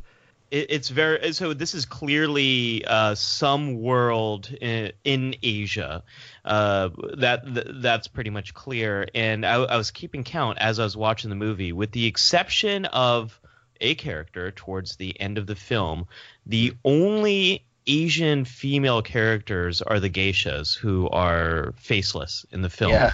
there are there are asian males there, there's a number of Asian males, but there uh, Asian women are invisible in this world, and that's problematic. Um, but there's I have such mixed feelings about this. So uh, not about that. I, I, I don't have any mixed feelings about that. Yeah, That yeah. is an entirely bad thing. But um, you know, Abe, you're you're talking about uh, Scarlett Johansson's performance, and I, I think there's a lot of things she's doing very subtly that that are great. The character had this interesting gait, her walk Yeah. was uh, almost like you could feel the weight of her metallic body. Like it, it was a very different presence than any other character, and I thought that that was great. But then I, I thought about Scarlett Johansson in uh, Under the Skin. Very similar role. And- yeah. Very similar role, and I think she was able to communicate much more. Um, much more subtle emotions in that character. I don't know if that's that's intentional here, but it, it did feel more robotic. No Mhm. pun intended, or whatever. Um, that's not a pun. That's pretty straight up. But um, it, all of that sort of left me wondering who is this movie for? You know, is it for Yeah. the hardcore fans of of the manga, the anime, the series? Um, well, if it is, then why would you ever cast Scarlett Johansson in that role? Is it for more mainstream audiences? Well, if that's the case, then why would you stick so much to the visuals and these uh, iconic moments of the original that I do think in some ways can hold it back. Is it for you know the hardcore sci-fi fan? Well, no, because this is so uh, you know this is not where science fiction is now. Um, so I, I really have no idea who this movie is made for, and I guess that's clear with the That's box. a- that's a really good you know, with the box office, it reflects it very well because you have this presumably a new IP as far as you know, especially the way it ends to franchise to build this kind of you know series out of, and it does nothing for anybody specifically because like exactly like you're saying, all those reasons, and I Yeah. I. I, I'm happy to admire what it does right because I do think it does a lot for a movie that you know has some significant issues that are hard to get past. The kind of obviously you know the hearts are in the right place. That's never going to not be a factor in it regardless of how much Yeah. paramount relies on well we do we're, we're doing this because the money. Like that's clearly you know at the bottom of it that's what it is. But as far as the people that are devoting themselves to you know making a movie for six months eight months whatever and turning it around in you know another year clearly they want to do a good job at it, and that shows here as far as effort. Yeah. And I can say this, I can say that about Johansson. I think she does a good job with this role. I would say she, honestly, I think she, I mean, and she does good in these kind of genre-y roles more than I think serious dramas. Um, which is kind of humorous, but it's like it's, it, this is easier. Um, but I, but I think she's done that better in both Under the Skin and Lucy, for that matter. I think there's uh, the Yeah, that's right. I, I, Yeah. I think those are both roles. That, that- I mean, this completes her trilogy, I guess, as far as playing uh, kind of. I didn't know that she was doing a trilogy. Everyone does their trilogy, Abe. Denzel Denzel didn't get to complete his train trilogy of Tony Scott, unfortunately. But I mean, we. Uh, yeah. R.I.P. But um, no, I, I I mean this. It's it's neat to see her challenge herself because I do think yeah she is doing something here to kind of give her a, a certain presence as far as being a cyborg and having a weird position in this in this in this role uh, in this new life. And it- shows and I mean the other actors also I think the what's his name uh, Pilou who plays Batu I think I mean he's Mm. for one thing he's the sole source of like something humorous in this movie which is very Yeah, self-serious yeah, yeah. and he does a good job. He he's he seems like the most like the biggest embodiment of this is how we're sticking to the original series in this character. I think that he like he does his best to be like this is what this character is, and I'm doing that with a little explanation for his eyes this time around, uh, and Takeshi Kitano's hair. I think that's the other thing. Uh, Kadesh- yeah, his hair is pretty dope. hair- yeah, it's like Yeah. we don't need to do this, but we're doing it. like, so, but yeah, what I'm saying, I guess, is that yeah, the the effort is there, and I don't, I don't, you know, I it's not a matter of being against the the people that are starring in this. It's more of the reasoning behind it. But then it gets to the other thing, which is this movie really goes out of its way because it twists the plot around to instead of you know the in Ghost in the Shell the the anime Major is certainly the lead character, and you're following her journey. But there's other things going on involving like the government and the, the kind of the nature of this world and whatnot that aren't specifically Major focused. This movie very much puts your focus on the Major, and because of that, it has to twist and contort itself to make sure that you get why Scarlett Johansson is the kind of the bo- the, the look, you know, her her body is the look of this body. This is the white body for the brain that's inside of her, and it suffers heavily because of that. Once it got when it got to that Yeah. point, I'm like, that's what we're doing. That is not that like that's not a good idea. That's that's it's not just you know quote unquote whitewashing the role. That's straight up erasing any Japanese culture out of it to make to say I don't know what to say. This is the right way. I don't like. I don't. It's yeah, so. I, I, I don't know what the, to say either. I mean, that's uh, that's kind of where I think we're all running into uh, not so much a wall, but kind of like a, a hurdle. And so there's ambiguousness as to the ending and what Aaron was saying about with the government. But in terms of like the personal stories and whatever else, like you you kind of dug yourself a hole there. I think it's. Yeah. I mean, it's so. I, f- I feel like if the movie was stronger as far as its story, it could probably justify why it has Scarlett Johansson in the lead. I think it certainly wanted to try to right. do that, and I'd be intrigued to see that version of the movie where it's like, okay, I see what you've done here, and you've actually tried to explain your case. I may not agree with it, but at least you did a good effort in putting this all together. But it doesn't do that. Like it just it throws out it, th- it throws in like, and this is why this happened. The end. Let's move on. Like it's, it's just it's like no, you didn't. Like you, you just like you just read me your book report without analyzing the book. Like that's what you did to me right here. It's like that's not. Yeah. That's that's a So good. i- point. if you think about it in in universe they early on they're telling there's this message that we we built you a better body. And sort of what's implicit in that as as you watch the movie is well we built you a better body and that body is white. Um so that's that's problematic right there but then also this is coming on the heels of uh, recasting an Asian role in The Martian with a white actress, recasting an Asian role in Doctor Strange, a male Asian role in Doctor Strange with a, a female white actress. So, uh, you know, this is something that. Um, Aaron, you said it well. It's hard to ignore both of those things when the major is so front and center throughout the whole film, and it, it's hard to to try to evaluate the movie for for everything else. But if there was more there, then it could have worked. It could have worked because the it, it is very stunning visually. It's beautiful. Um, I will say though, I, Well, especially, the uh, uh, especially, I just want to add to that because especially because of you know having Kuze and having Major, the nature of who they're like the experiment they're essentially involved in. There is a there's a there is a good way to explain that of like why that's evil, which actually it kind of doubles back on the whitewashing because you're like, well, yeah, we whitewashed it, but because it's a nefarious plot over all of this, so you should be angry. Yeah. You're supposed to be angry about that. Like that's actually a cool Yeah. way to go, and they have it right there in front of them, and they don't go into it, which is like, what did you do? No, and, and, and I mean that could have given the whole name of the movie Ghost in the Shell. You you could it could get very meta and, and deal with it very nicely, but it it it really doesn't. Yeah. Um, and uh, you know the the visuals we're, we're talking about how, how great they look. Um, was I the only one who got a little bit tired of that same cityscape? It felt more like a video game where you know you're you're playing this free world game, um, this open world game, and you go by this. You know, you go over the bridge, you see the city, and it looks really cool. But then you have to do that over and over again. You know, Yeah. I know what you're saying. You know, yes. I, I think Right? yeah, I think the only other scene where there's cityscape is when they're on the when they're on the water, and I was like, that's just like a shot of Hong Kong Harbor. That's not even like the same city. So uh, I do agree that it does get it does get a little bit um, cumbersome. The, Yeah. the other thing here is it's coming on the heels of something like Westworld, which uh, I think deals with a lot of similar issues, issues of uh, human.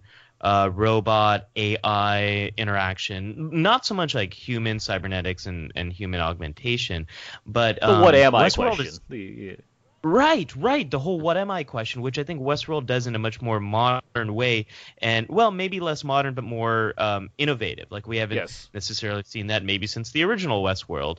Um, and this just um, just doesn't work. I, I'd much rather watch more Westworld than than watch this. Yeah, and it, and it gets to what we were all talking about earlier of just you know these ideas have taken on a life of their own now, and they're much more explored in other works and other other avenues. And so, you know, what was the purpose of making this movie? Yeah, and it's Right. that's I think what it comes down. That's why it's you know, I, I give it a soft pass just because I do I, I admire any movie like this that is you know it is for what it's doing while it's made some wrong choices it is pretty weird like it's a weird movie to put 110 million dollars behind and say go see this so it's like I could admire a studio on that level being like here you go and expecting you to want to go see it like that's a big risk they've took there. They made a lot of wrong choices getting to the finished product but at the same time it's like I've there's not many supposed would be blockbusters that are like this exactly um, even if it does dumb down the plot to make it much more easy to follow for you know kind of a, a, a general audience. Not that that sounds snobby. Like but, you know in terms of it, it doesn't try Well, it's I'm- not per, it's it, I- I know it's not going mean. out of its way to challenge you in the way a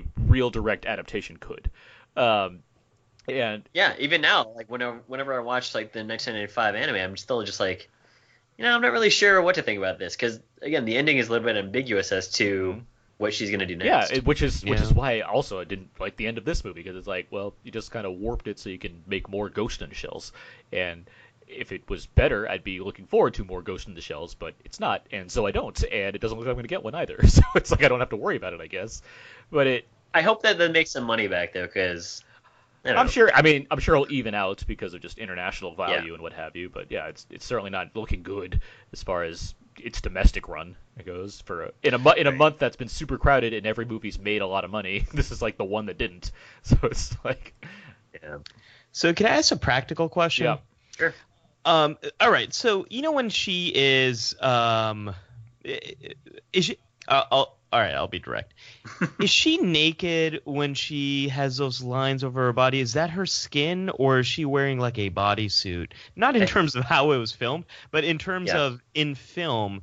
Um. What is is that a bodysuit or is that her well, skin? because she turns. I think it's both. She turns invisible with it, so I believe it's a it's a Right. suit that she's wearing. That Well, no, I, I think that it because there's parts where uh, Kuze takes off panels of her, right, and it's just like cybernetic and Well, yeah, whatever else you know, underneath. like panels are. so that's why I feel that's her like face what she takes that he takes off off of her. Sure, but you know, I I feel like it's like her suit and also her skin.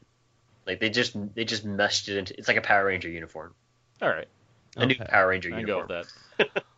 Because in some scenes it looked like she had more lines, and in others she had less. Mhm. I don't know. I mean, maybe, maybe I was looking too closely.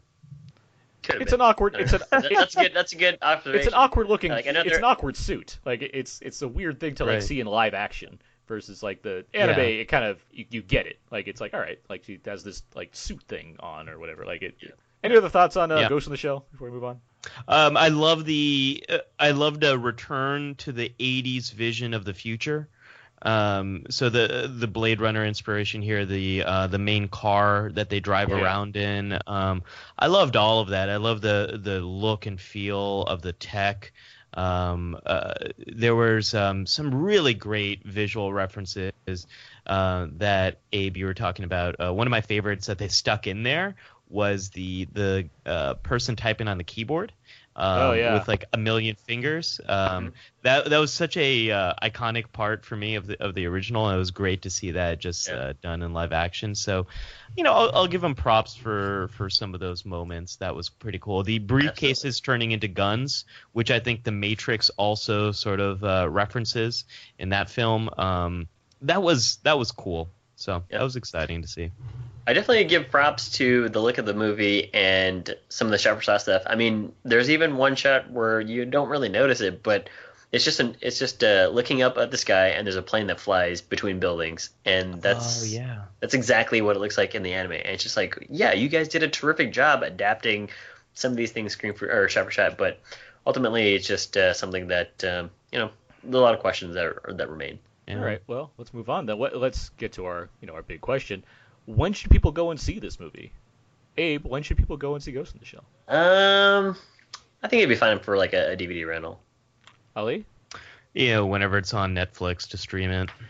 Okay. I would say a dollar theater because I think the I I well because I because I saw the I Oh. managed I saw the screening in the it was a IMAX but technically an IMAX 3D and How dare they? and it which I was surprised by it's like oh they're really going all out uh, Yeah. but I mean it does look great on a big screen. I mean it it I get I've been saying this the money's on screen so like I I would share you know I I if you get a chance to see this movie on a big screen, I'd say take it. It's not one that you need to rush out for necessarily, but I'd still say it. it be- I, I definitely it understand benefit, that. like I mean, it, compared to what were we talking about last week, where uh, Power Rangers, Power Rangers. because it's it's an, it's it, look it's a hundred million dollars, but it's an ugly hundred million dollars. It's like a it's a, it's a movie where we we kind of liked, but we wouldn't necessarily say like rush and see it on the biggest screen possible. Yeah, where this one, I I, do agree. I think it's the exact opposite. Where I do think it's a movie that we. Yeah, but it's still like, well, it does look good, and so it's like that's, that's what I'd recommend it for that matter. See, like when you said you were when you said you, when should people go see it, like, and you mentioned and you gave your reasoning, I was like, yeah, exactly. I kind of feel that way because I was thoroughly engaged visually, even though the script wasn't there, and I was like, usually if that happens.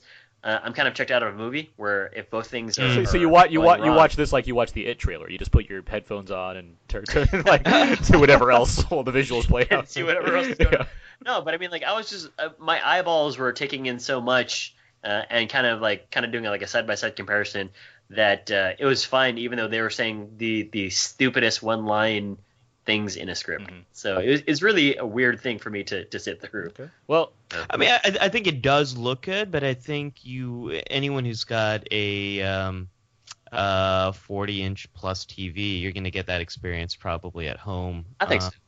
I just I um yeah it was it was interesting. So, so I saw it at the Alamo Theater here in New York, and they did a screening for um, anyone who's a uh, frequent. Uh, they have a reward program, so they did a screening for anyone who's a reward member program, and you could go see it early. I've done a few of these with the Alamo, and they're usually packed. Mine was uh, a quarter full. um, There were like ten people in mine. I was and I was like five minutes late, and I was like, ah man, I'm gonna get bad seats. And I was like, yeah. oh never mind, I have really good seats. well, I So I, I think there's a lot of people out there who don't want to support this movie, given given the casting decisions, and then also given how Paramount, the director, and Scarlett Johansson responded to the criticism. How did so- they respond? I don't know.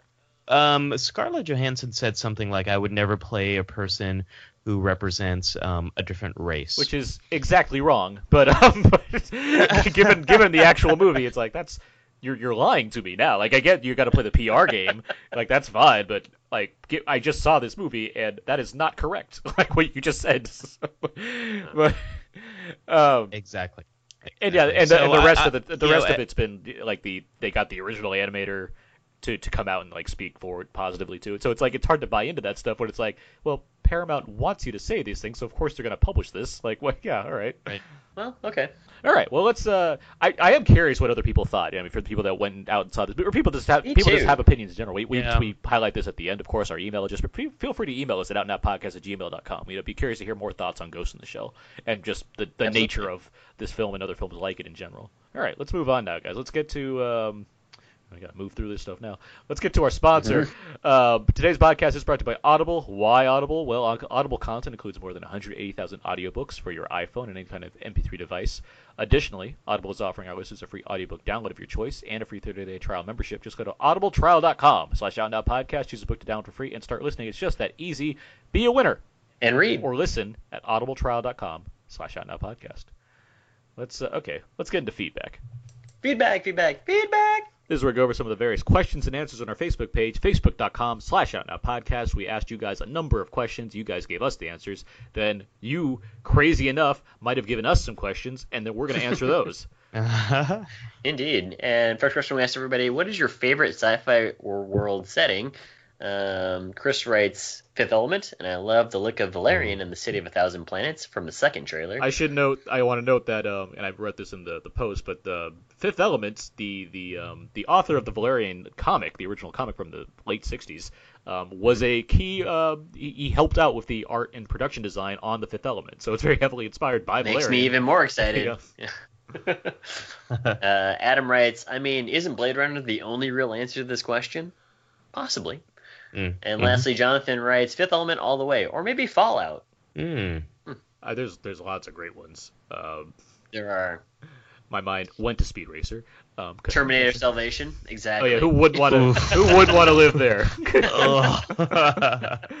Guys, it's another brown day today. with, with broken military equipment all over the place. Uh, I was thinking um, uh, on the video game track. I was thinking Bioshock. Uh huh.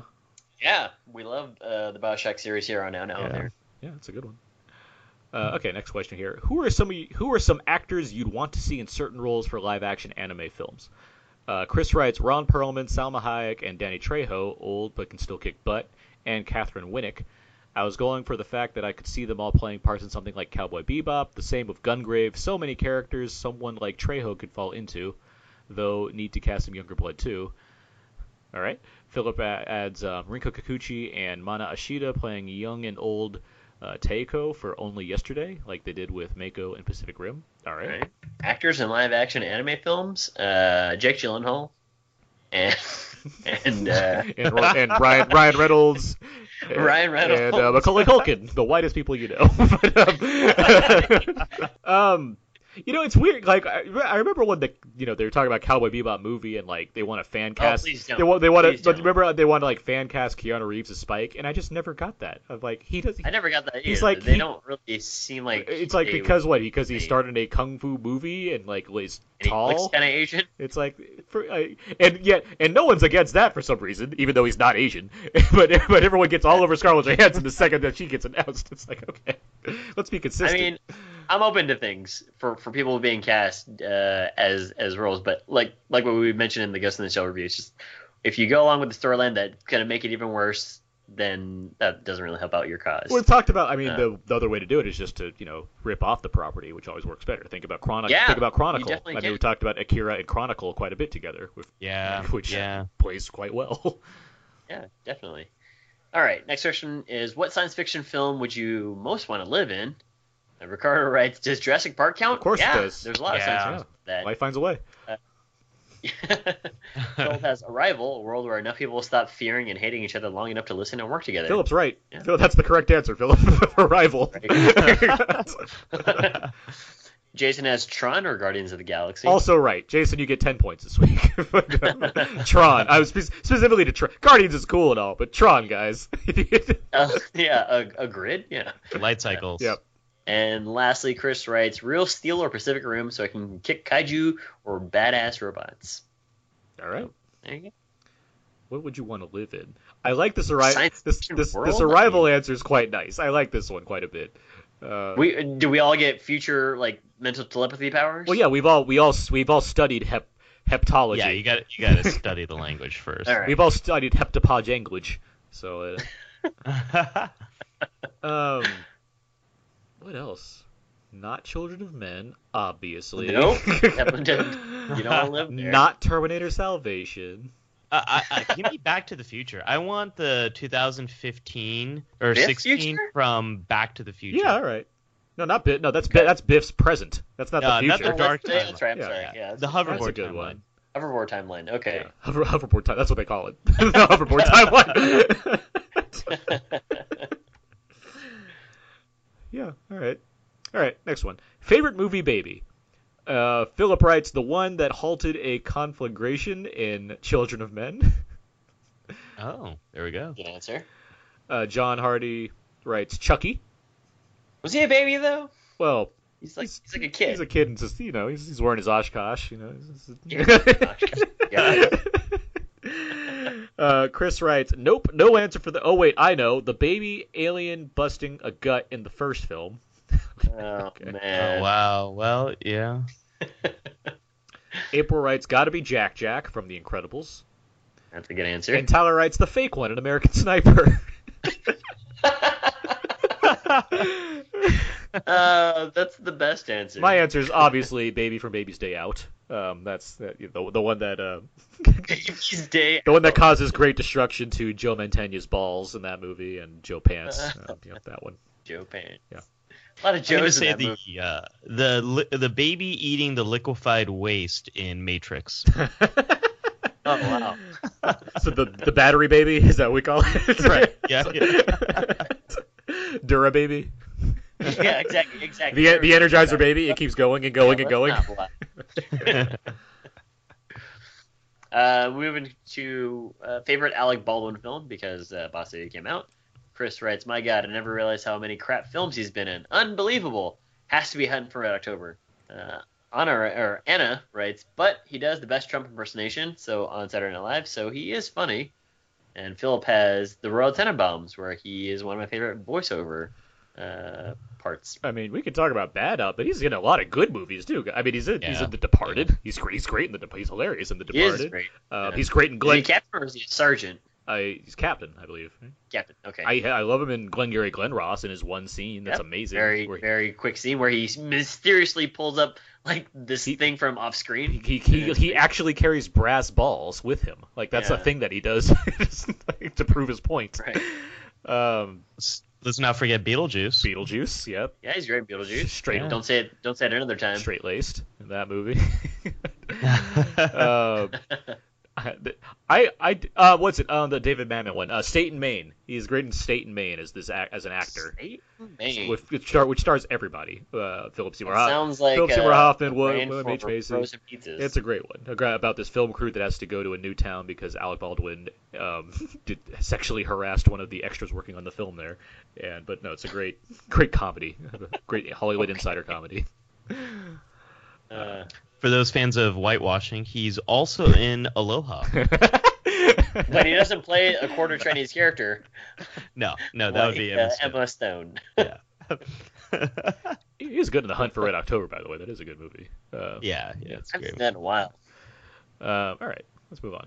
Uh, next question: What actor was just all wrong for a role? Darren writes Matt Damon in The Great Wall. He can't pull off European. Uh, Jason writes Keanu Reeves and Constantine because he isn't British. And Chris writes Kevin Costner as Robin Hood because he isn't British. A lot of UK people sticking with their uh, UK characters. Uh, I would throw in just off the top of my head because we're talking about Terminator Salvation, Christian Bale as John Connor. I was like, Yeah. I don't. When did John Connor become so aggressive? yeah, that's It's called Judgment Day, Abe. No, but even Piss you off too if you don't have a million tons even of sunblock. even in T two, he's like portrayed. Even in the small time he's on the screen, he's portrayed as like a, a level headed dude. And That's true. I just don't know. Like all the other movies, he's portrayed as like a. I don't know what, but I don't know. My, my biggest problem was that he just he was too much a part of that story because I remember way before when John Connor was supposed to be like not a big character in that movie, just more of like a presence because it's John Connor. But then when Oh, but then when yeah. Christian Bale signed on, it's like well we have the biggest movie star in the world right now because it's Batman, so we might as well beef up the role. And so it really it made it made all it made that film have all the right choices or all, all the wrong choices. all the wrong Yeah, choices. it just it didn't work out. Um, I would throw in uh, Sofia Coppola as Mary Corleone and uh, Godfather 3, which was oh, good pick. there's a number of reasons why, just because they had Winona Ryder and she backed out the last minute, so they had to like rush and get her. But then she's just she's just not good in the movie.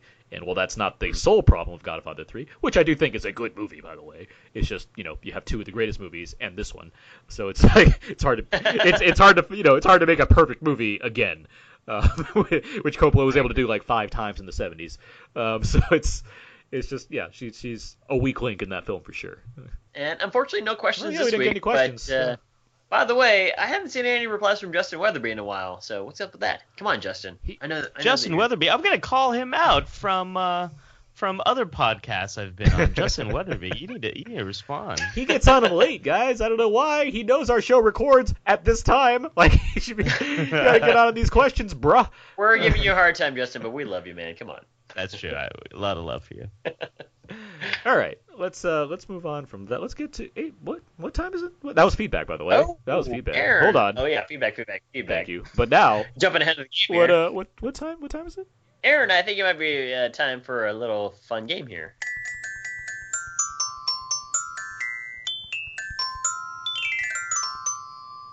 Fun fact: That's actually the song that plays when Scarlett Johansson goes to go uh, visit a certain someone for tea. Smooth.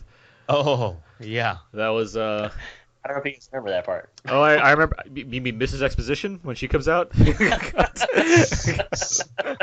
that was of course No, I'm talking about your song. that that was of course the improv theme for games. Uh, Abe, do you have a game for us this week?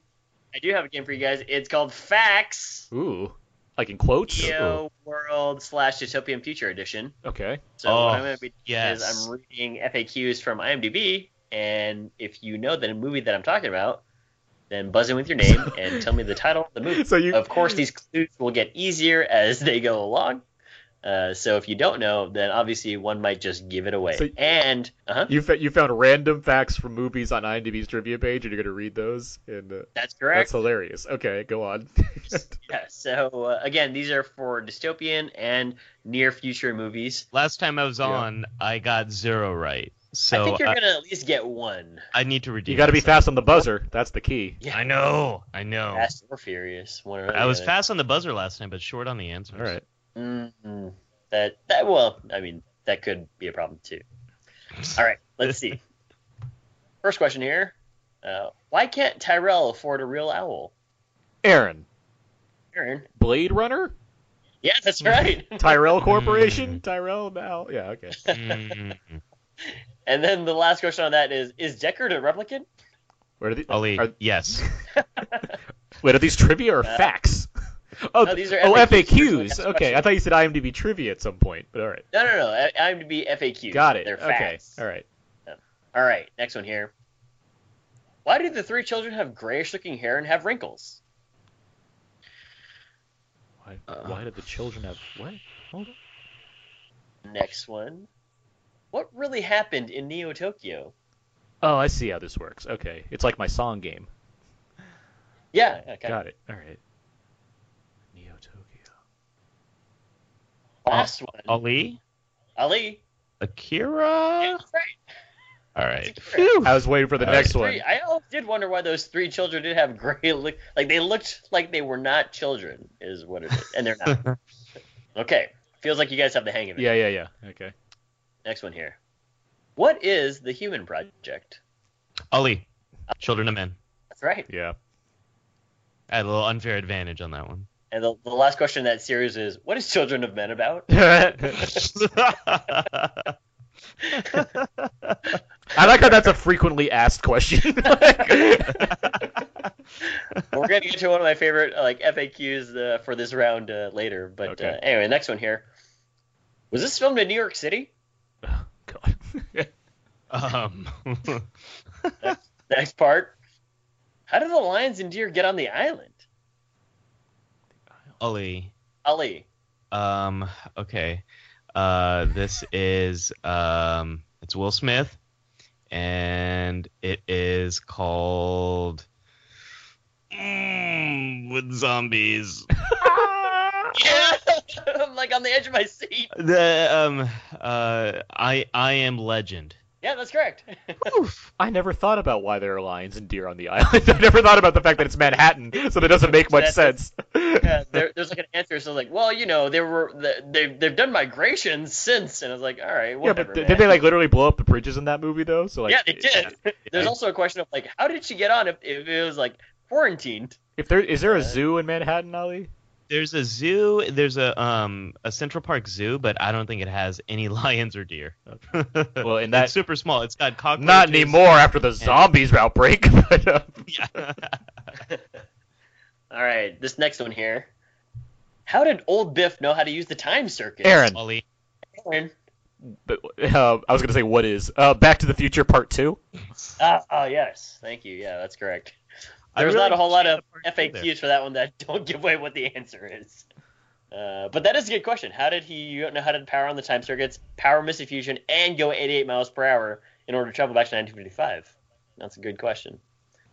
That's for Back to the Future Part Four to answer. Please don't make that. All right, next one here.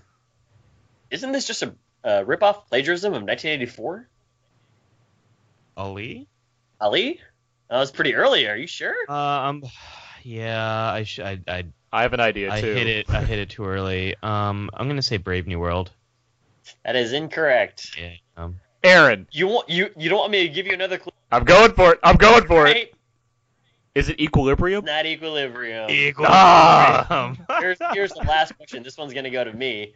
But the last question is, what is the mask V is wearing, and what is its significance? Oh, Viva Yeah, Vendetta. V for okay. Vendetta. All right. Next one here. Is it in fact that song? Is in fact that song only playable if you have twelve fingers? Ali. Lee, Gattaca. that's right. Gattaca. Uh, yeah. I haven't watched Gattaca in a while. That's, That's a really one. Score is great. great too. Yeah, the great You score. Yeah, really good score. Yeah. All right, next one here. Is this in the same universe as Blade Runner? Ali. Aaron. Oh, you guys went in really early. All right. Uh, I heard uh, Ali first. Alien. That's incorrect. Oh, what? Keep going. Why does Dr. Hineman kiss John? And the last one here, which is really easy. How did the precogs see Leo Crow's murder if the murder never ever happened? Aaron. Aaron. Minority Report. Oh man, you guys jumped in really early on that one. Well, I Alright. think Alien is also in the same universe because it's a Weyland-Yutani corporation. Yeah, Yeah. that's yeah. yeah. But I like how this one was just like an FAQ for Blade or for Minority Report. I was like, why would it they? was, it was ask going. that? It was it was going by the the Philip K. Dick rules, not the Yeah. Ridley Scottiverse. right, right. Next one here. Who built Tet and where is Tet using all this energy that it's gaining, gaining from Earth? Ted. Next FAQ. How come it takes Julia 60 years to come back to Earth while Jack reaches the Tet with the bomb in, in a shorter amount of time? Oh, oh, Aaron. Aaron? Is it Interstellar? Not right. Oh, I. Do You gonna wait for the last know clue here? This I do know this, and it involves Tom Cruise. I think, maybe. Ah, yeah. Here's the last clue. Did Oblivion take inspiration from the film Moon? Ali Oblivion. You, you should blank out the actual word of the title if it's in there. It's like it's the last one. if you said did blank take from Moon though, you could easily still get that. All right. also, another movie with a great score, Oblivion. Yeah, I love that. yeah, the M80, M83. Yeah, Yeah, that's a great yeah. score. Yeah. And just a great movie to watch. Like that's one where I'd be like, I watched that on the big screen. It's a Oh, great it looks. It's like- beautiful. Yeah, Yeah, I like I like the movie in general. I think I mean Yeah. it has its flaws, but I still I like that movie, Yeah. and it's a good one to just watch. Agreed. All right, here. Uh, second to last. Is Lewis really a guy in this one? what? And is Ed 209 in this one? Aaron, Aaron.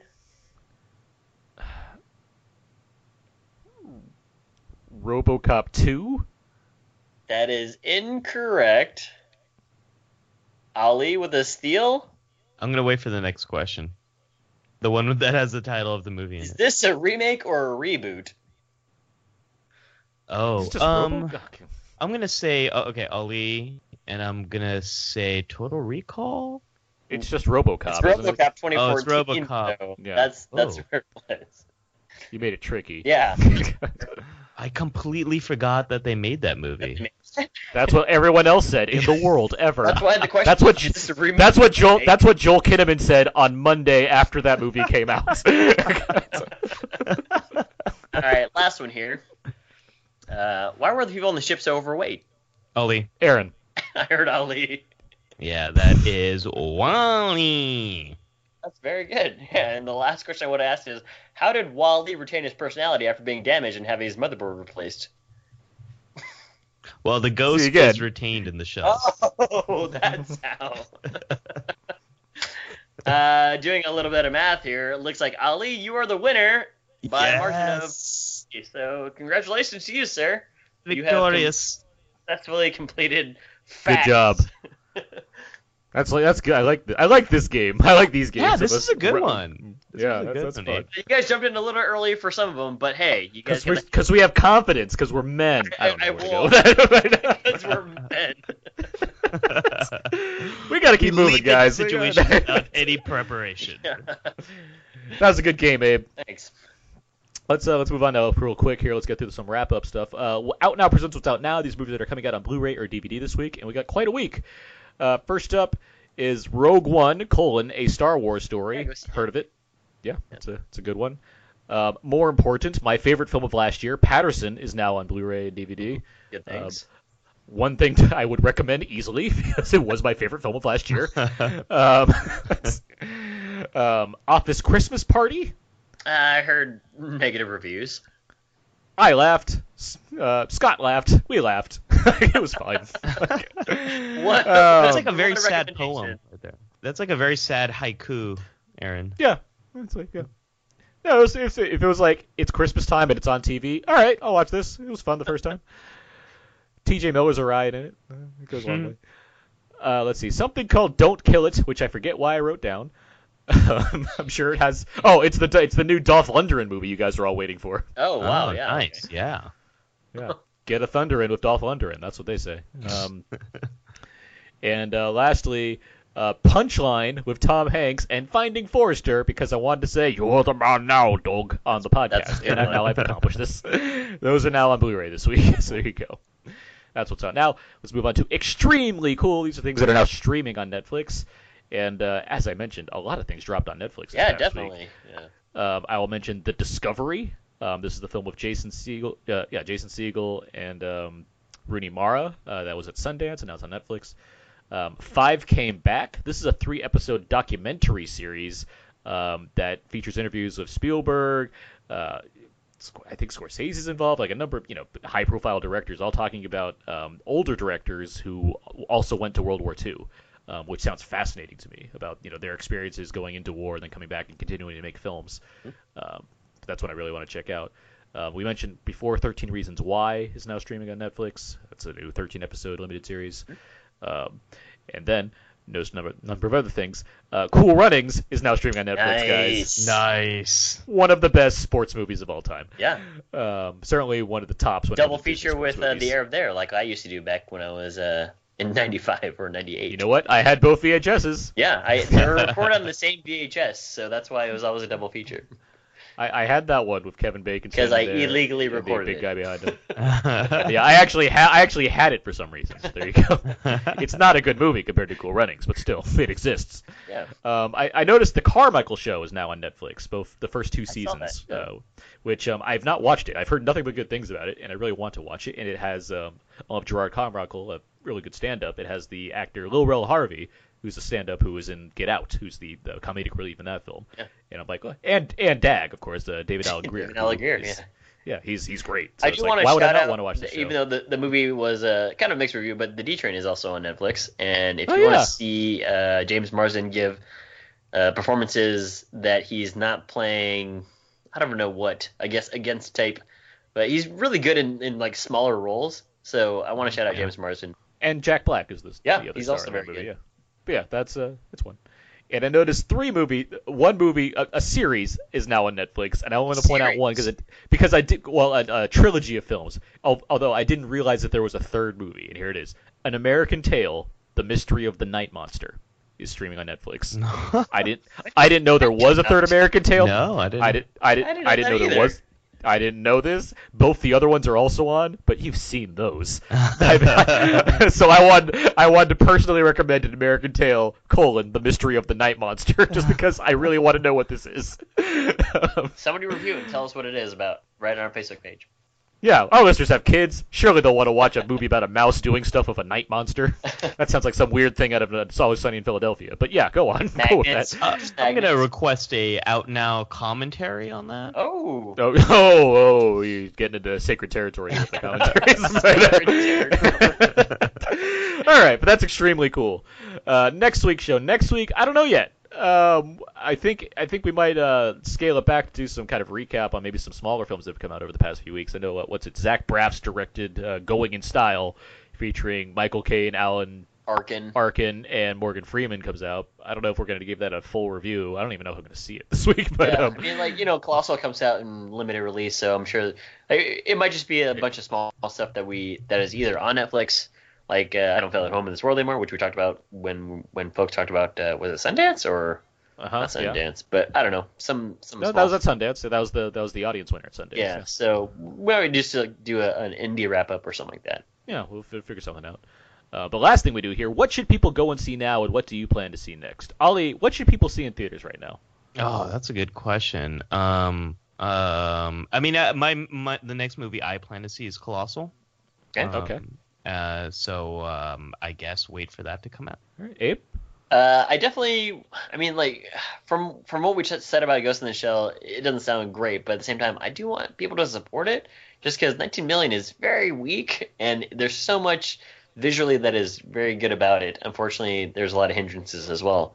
Um, but uh, also, weirdly, I'd say if you haven't seen the Power Rangers movie yet, and you're a fan of the Power Rangers movie or Power Rangers the TV show, go see Power Rangers. And uh, next is uh, either going in style or uh, probably a whole bunch of other stuff on Netflix. I am. Um, I would say Get Out because again, it's really good. Still out. Yeah, it's it still out. Still people in it too. They're like it was. It wasn't like super crowded, but it was like oh, there's people. It's you know, it's like in its sixth week of release or whatever, and it's still people like going to see this movie. So good on it. Um, I'd certainly say Kong because I'm a big Kong fan. And honestly, you know, life is not great, but I do I do admire what life's doing enough to be like, you should see this on a big screen if it's if you can find it. You haven't you've seen everything else. Like that's Yeah. that's not bad at all. Um, and yeah, next I'm seeing Gifted, the new Marc Webb uh, directed film. Okay. Um, so I'm looking forward look forward to that one. The, Cool. the word of mouth on Get Out is is amazing. I think a lot of people are just discovering it now just through word, word of mouth. No, Mhm. probably. I mean, that's why it's held up so strong. There's actually still a lot of showtimes for it too at the theaters Well, yeah, 'cause- around me. because it, yeah, it came out in you know February, and since then we've gotten Logan, Beauty and the Beast, Power Rangers, Kong, like a ton of movies. That like big movies Yeah. have come out, Yeah. so it's like it's hold, it's holding, it's, it's, it's holding strong here. Yeah. But um, with that said, uh, that's gonna do it for this week's episode about Now with Aaron and Abe. You can find more of my work on my personal blog, thecodezeek.com. You can find my movie, all my movie reviews there. You can also find me on Twitter at Aaron's PS4. Abe. Follow me on Instagram, Oakley Dokley, and twitter.com slash Moose. Hashtag which parts of Murphy's bodies remain retained in this version? That's the first. I'm looking at the FAQs for RoboCop. That's- Ali Mattu, where can people find more of your work online? I'm on Twitter at Ollie12. I also uh, have a website, Brain Knows Better, where I talk about psychology and science fiction. Got a YouTube channel called The Psych Show. And if you're in New York City this Friday, I'm doing a nerd night talk on how to not destroy ourselves, uh, lessons learned from science fiction. So uh, if you're into this stuff, come and we'll be we'll be talking sci-fi. awesome. Very cool. Yeah. You can find all the other episodes of Out Now Aaron and Abe on iTunes as well as on Audio Boom. Listen to our old episodes of Stitch, or I'm sorry, Podomatic, uh, HHWLOD, and also SoundCloud. Feel free to email us at outnowpodcast at gmail.com. Let us know your thoughts on Ghost in the Shell or anything else we discussed this week. Right on our wall, facebook.com slash podcast, or tweet at us at twitter.com slash outnow underscore podcast. And feel free to send us hilarious gifs of people overreacting to things over at outnowpodcast.tumblr.com. um, Ollie, thank you very much for Thank you, joining us Ollie. this week. Oh, thanks for having me. Um, regardless of the film, it was awesome talking to you both about it. Oh, thanks. Well, thank you. Yeah. We, we like to provide a safe space for people to talk about movies. but, um, no, a lot of fun as always. Yeah. Yeah, yeah. Fun Good, chatting uh, with you about it too. yeah, good to good to have you back on as always. Good to you know we'll get you on in the future, of course, as well. There's pl- course. plenty of things that we could probably talk about coming up. That's true. But uh, yeah, that's gonna do it for this week's episode. So until next time when we talk about whatever, that's gonna do it. So until then, so long. And goodbye. Live long and prosper.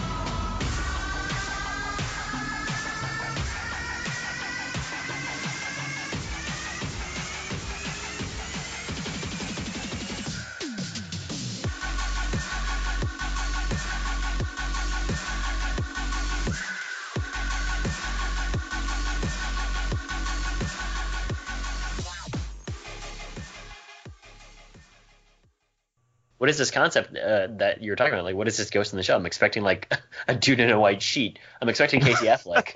um, but uh, no, I mean they they streamline it so much that it does take away from. That's such a good joke. I'm sorry. Thank you for the delayed laugh. I appreciate it.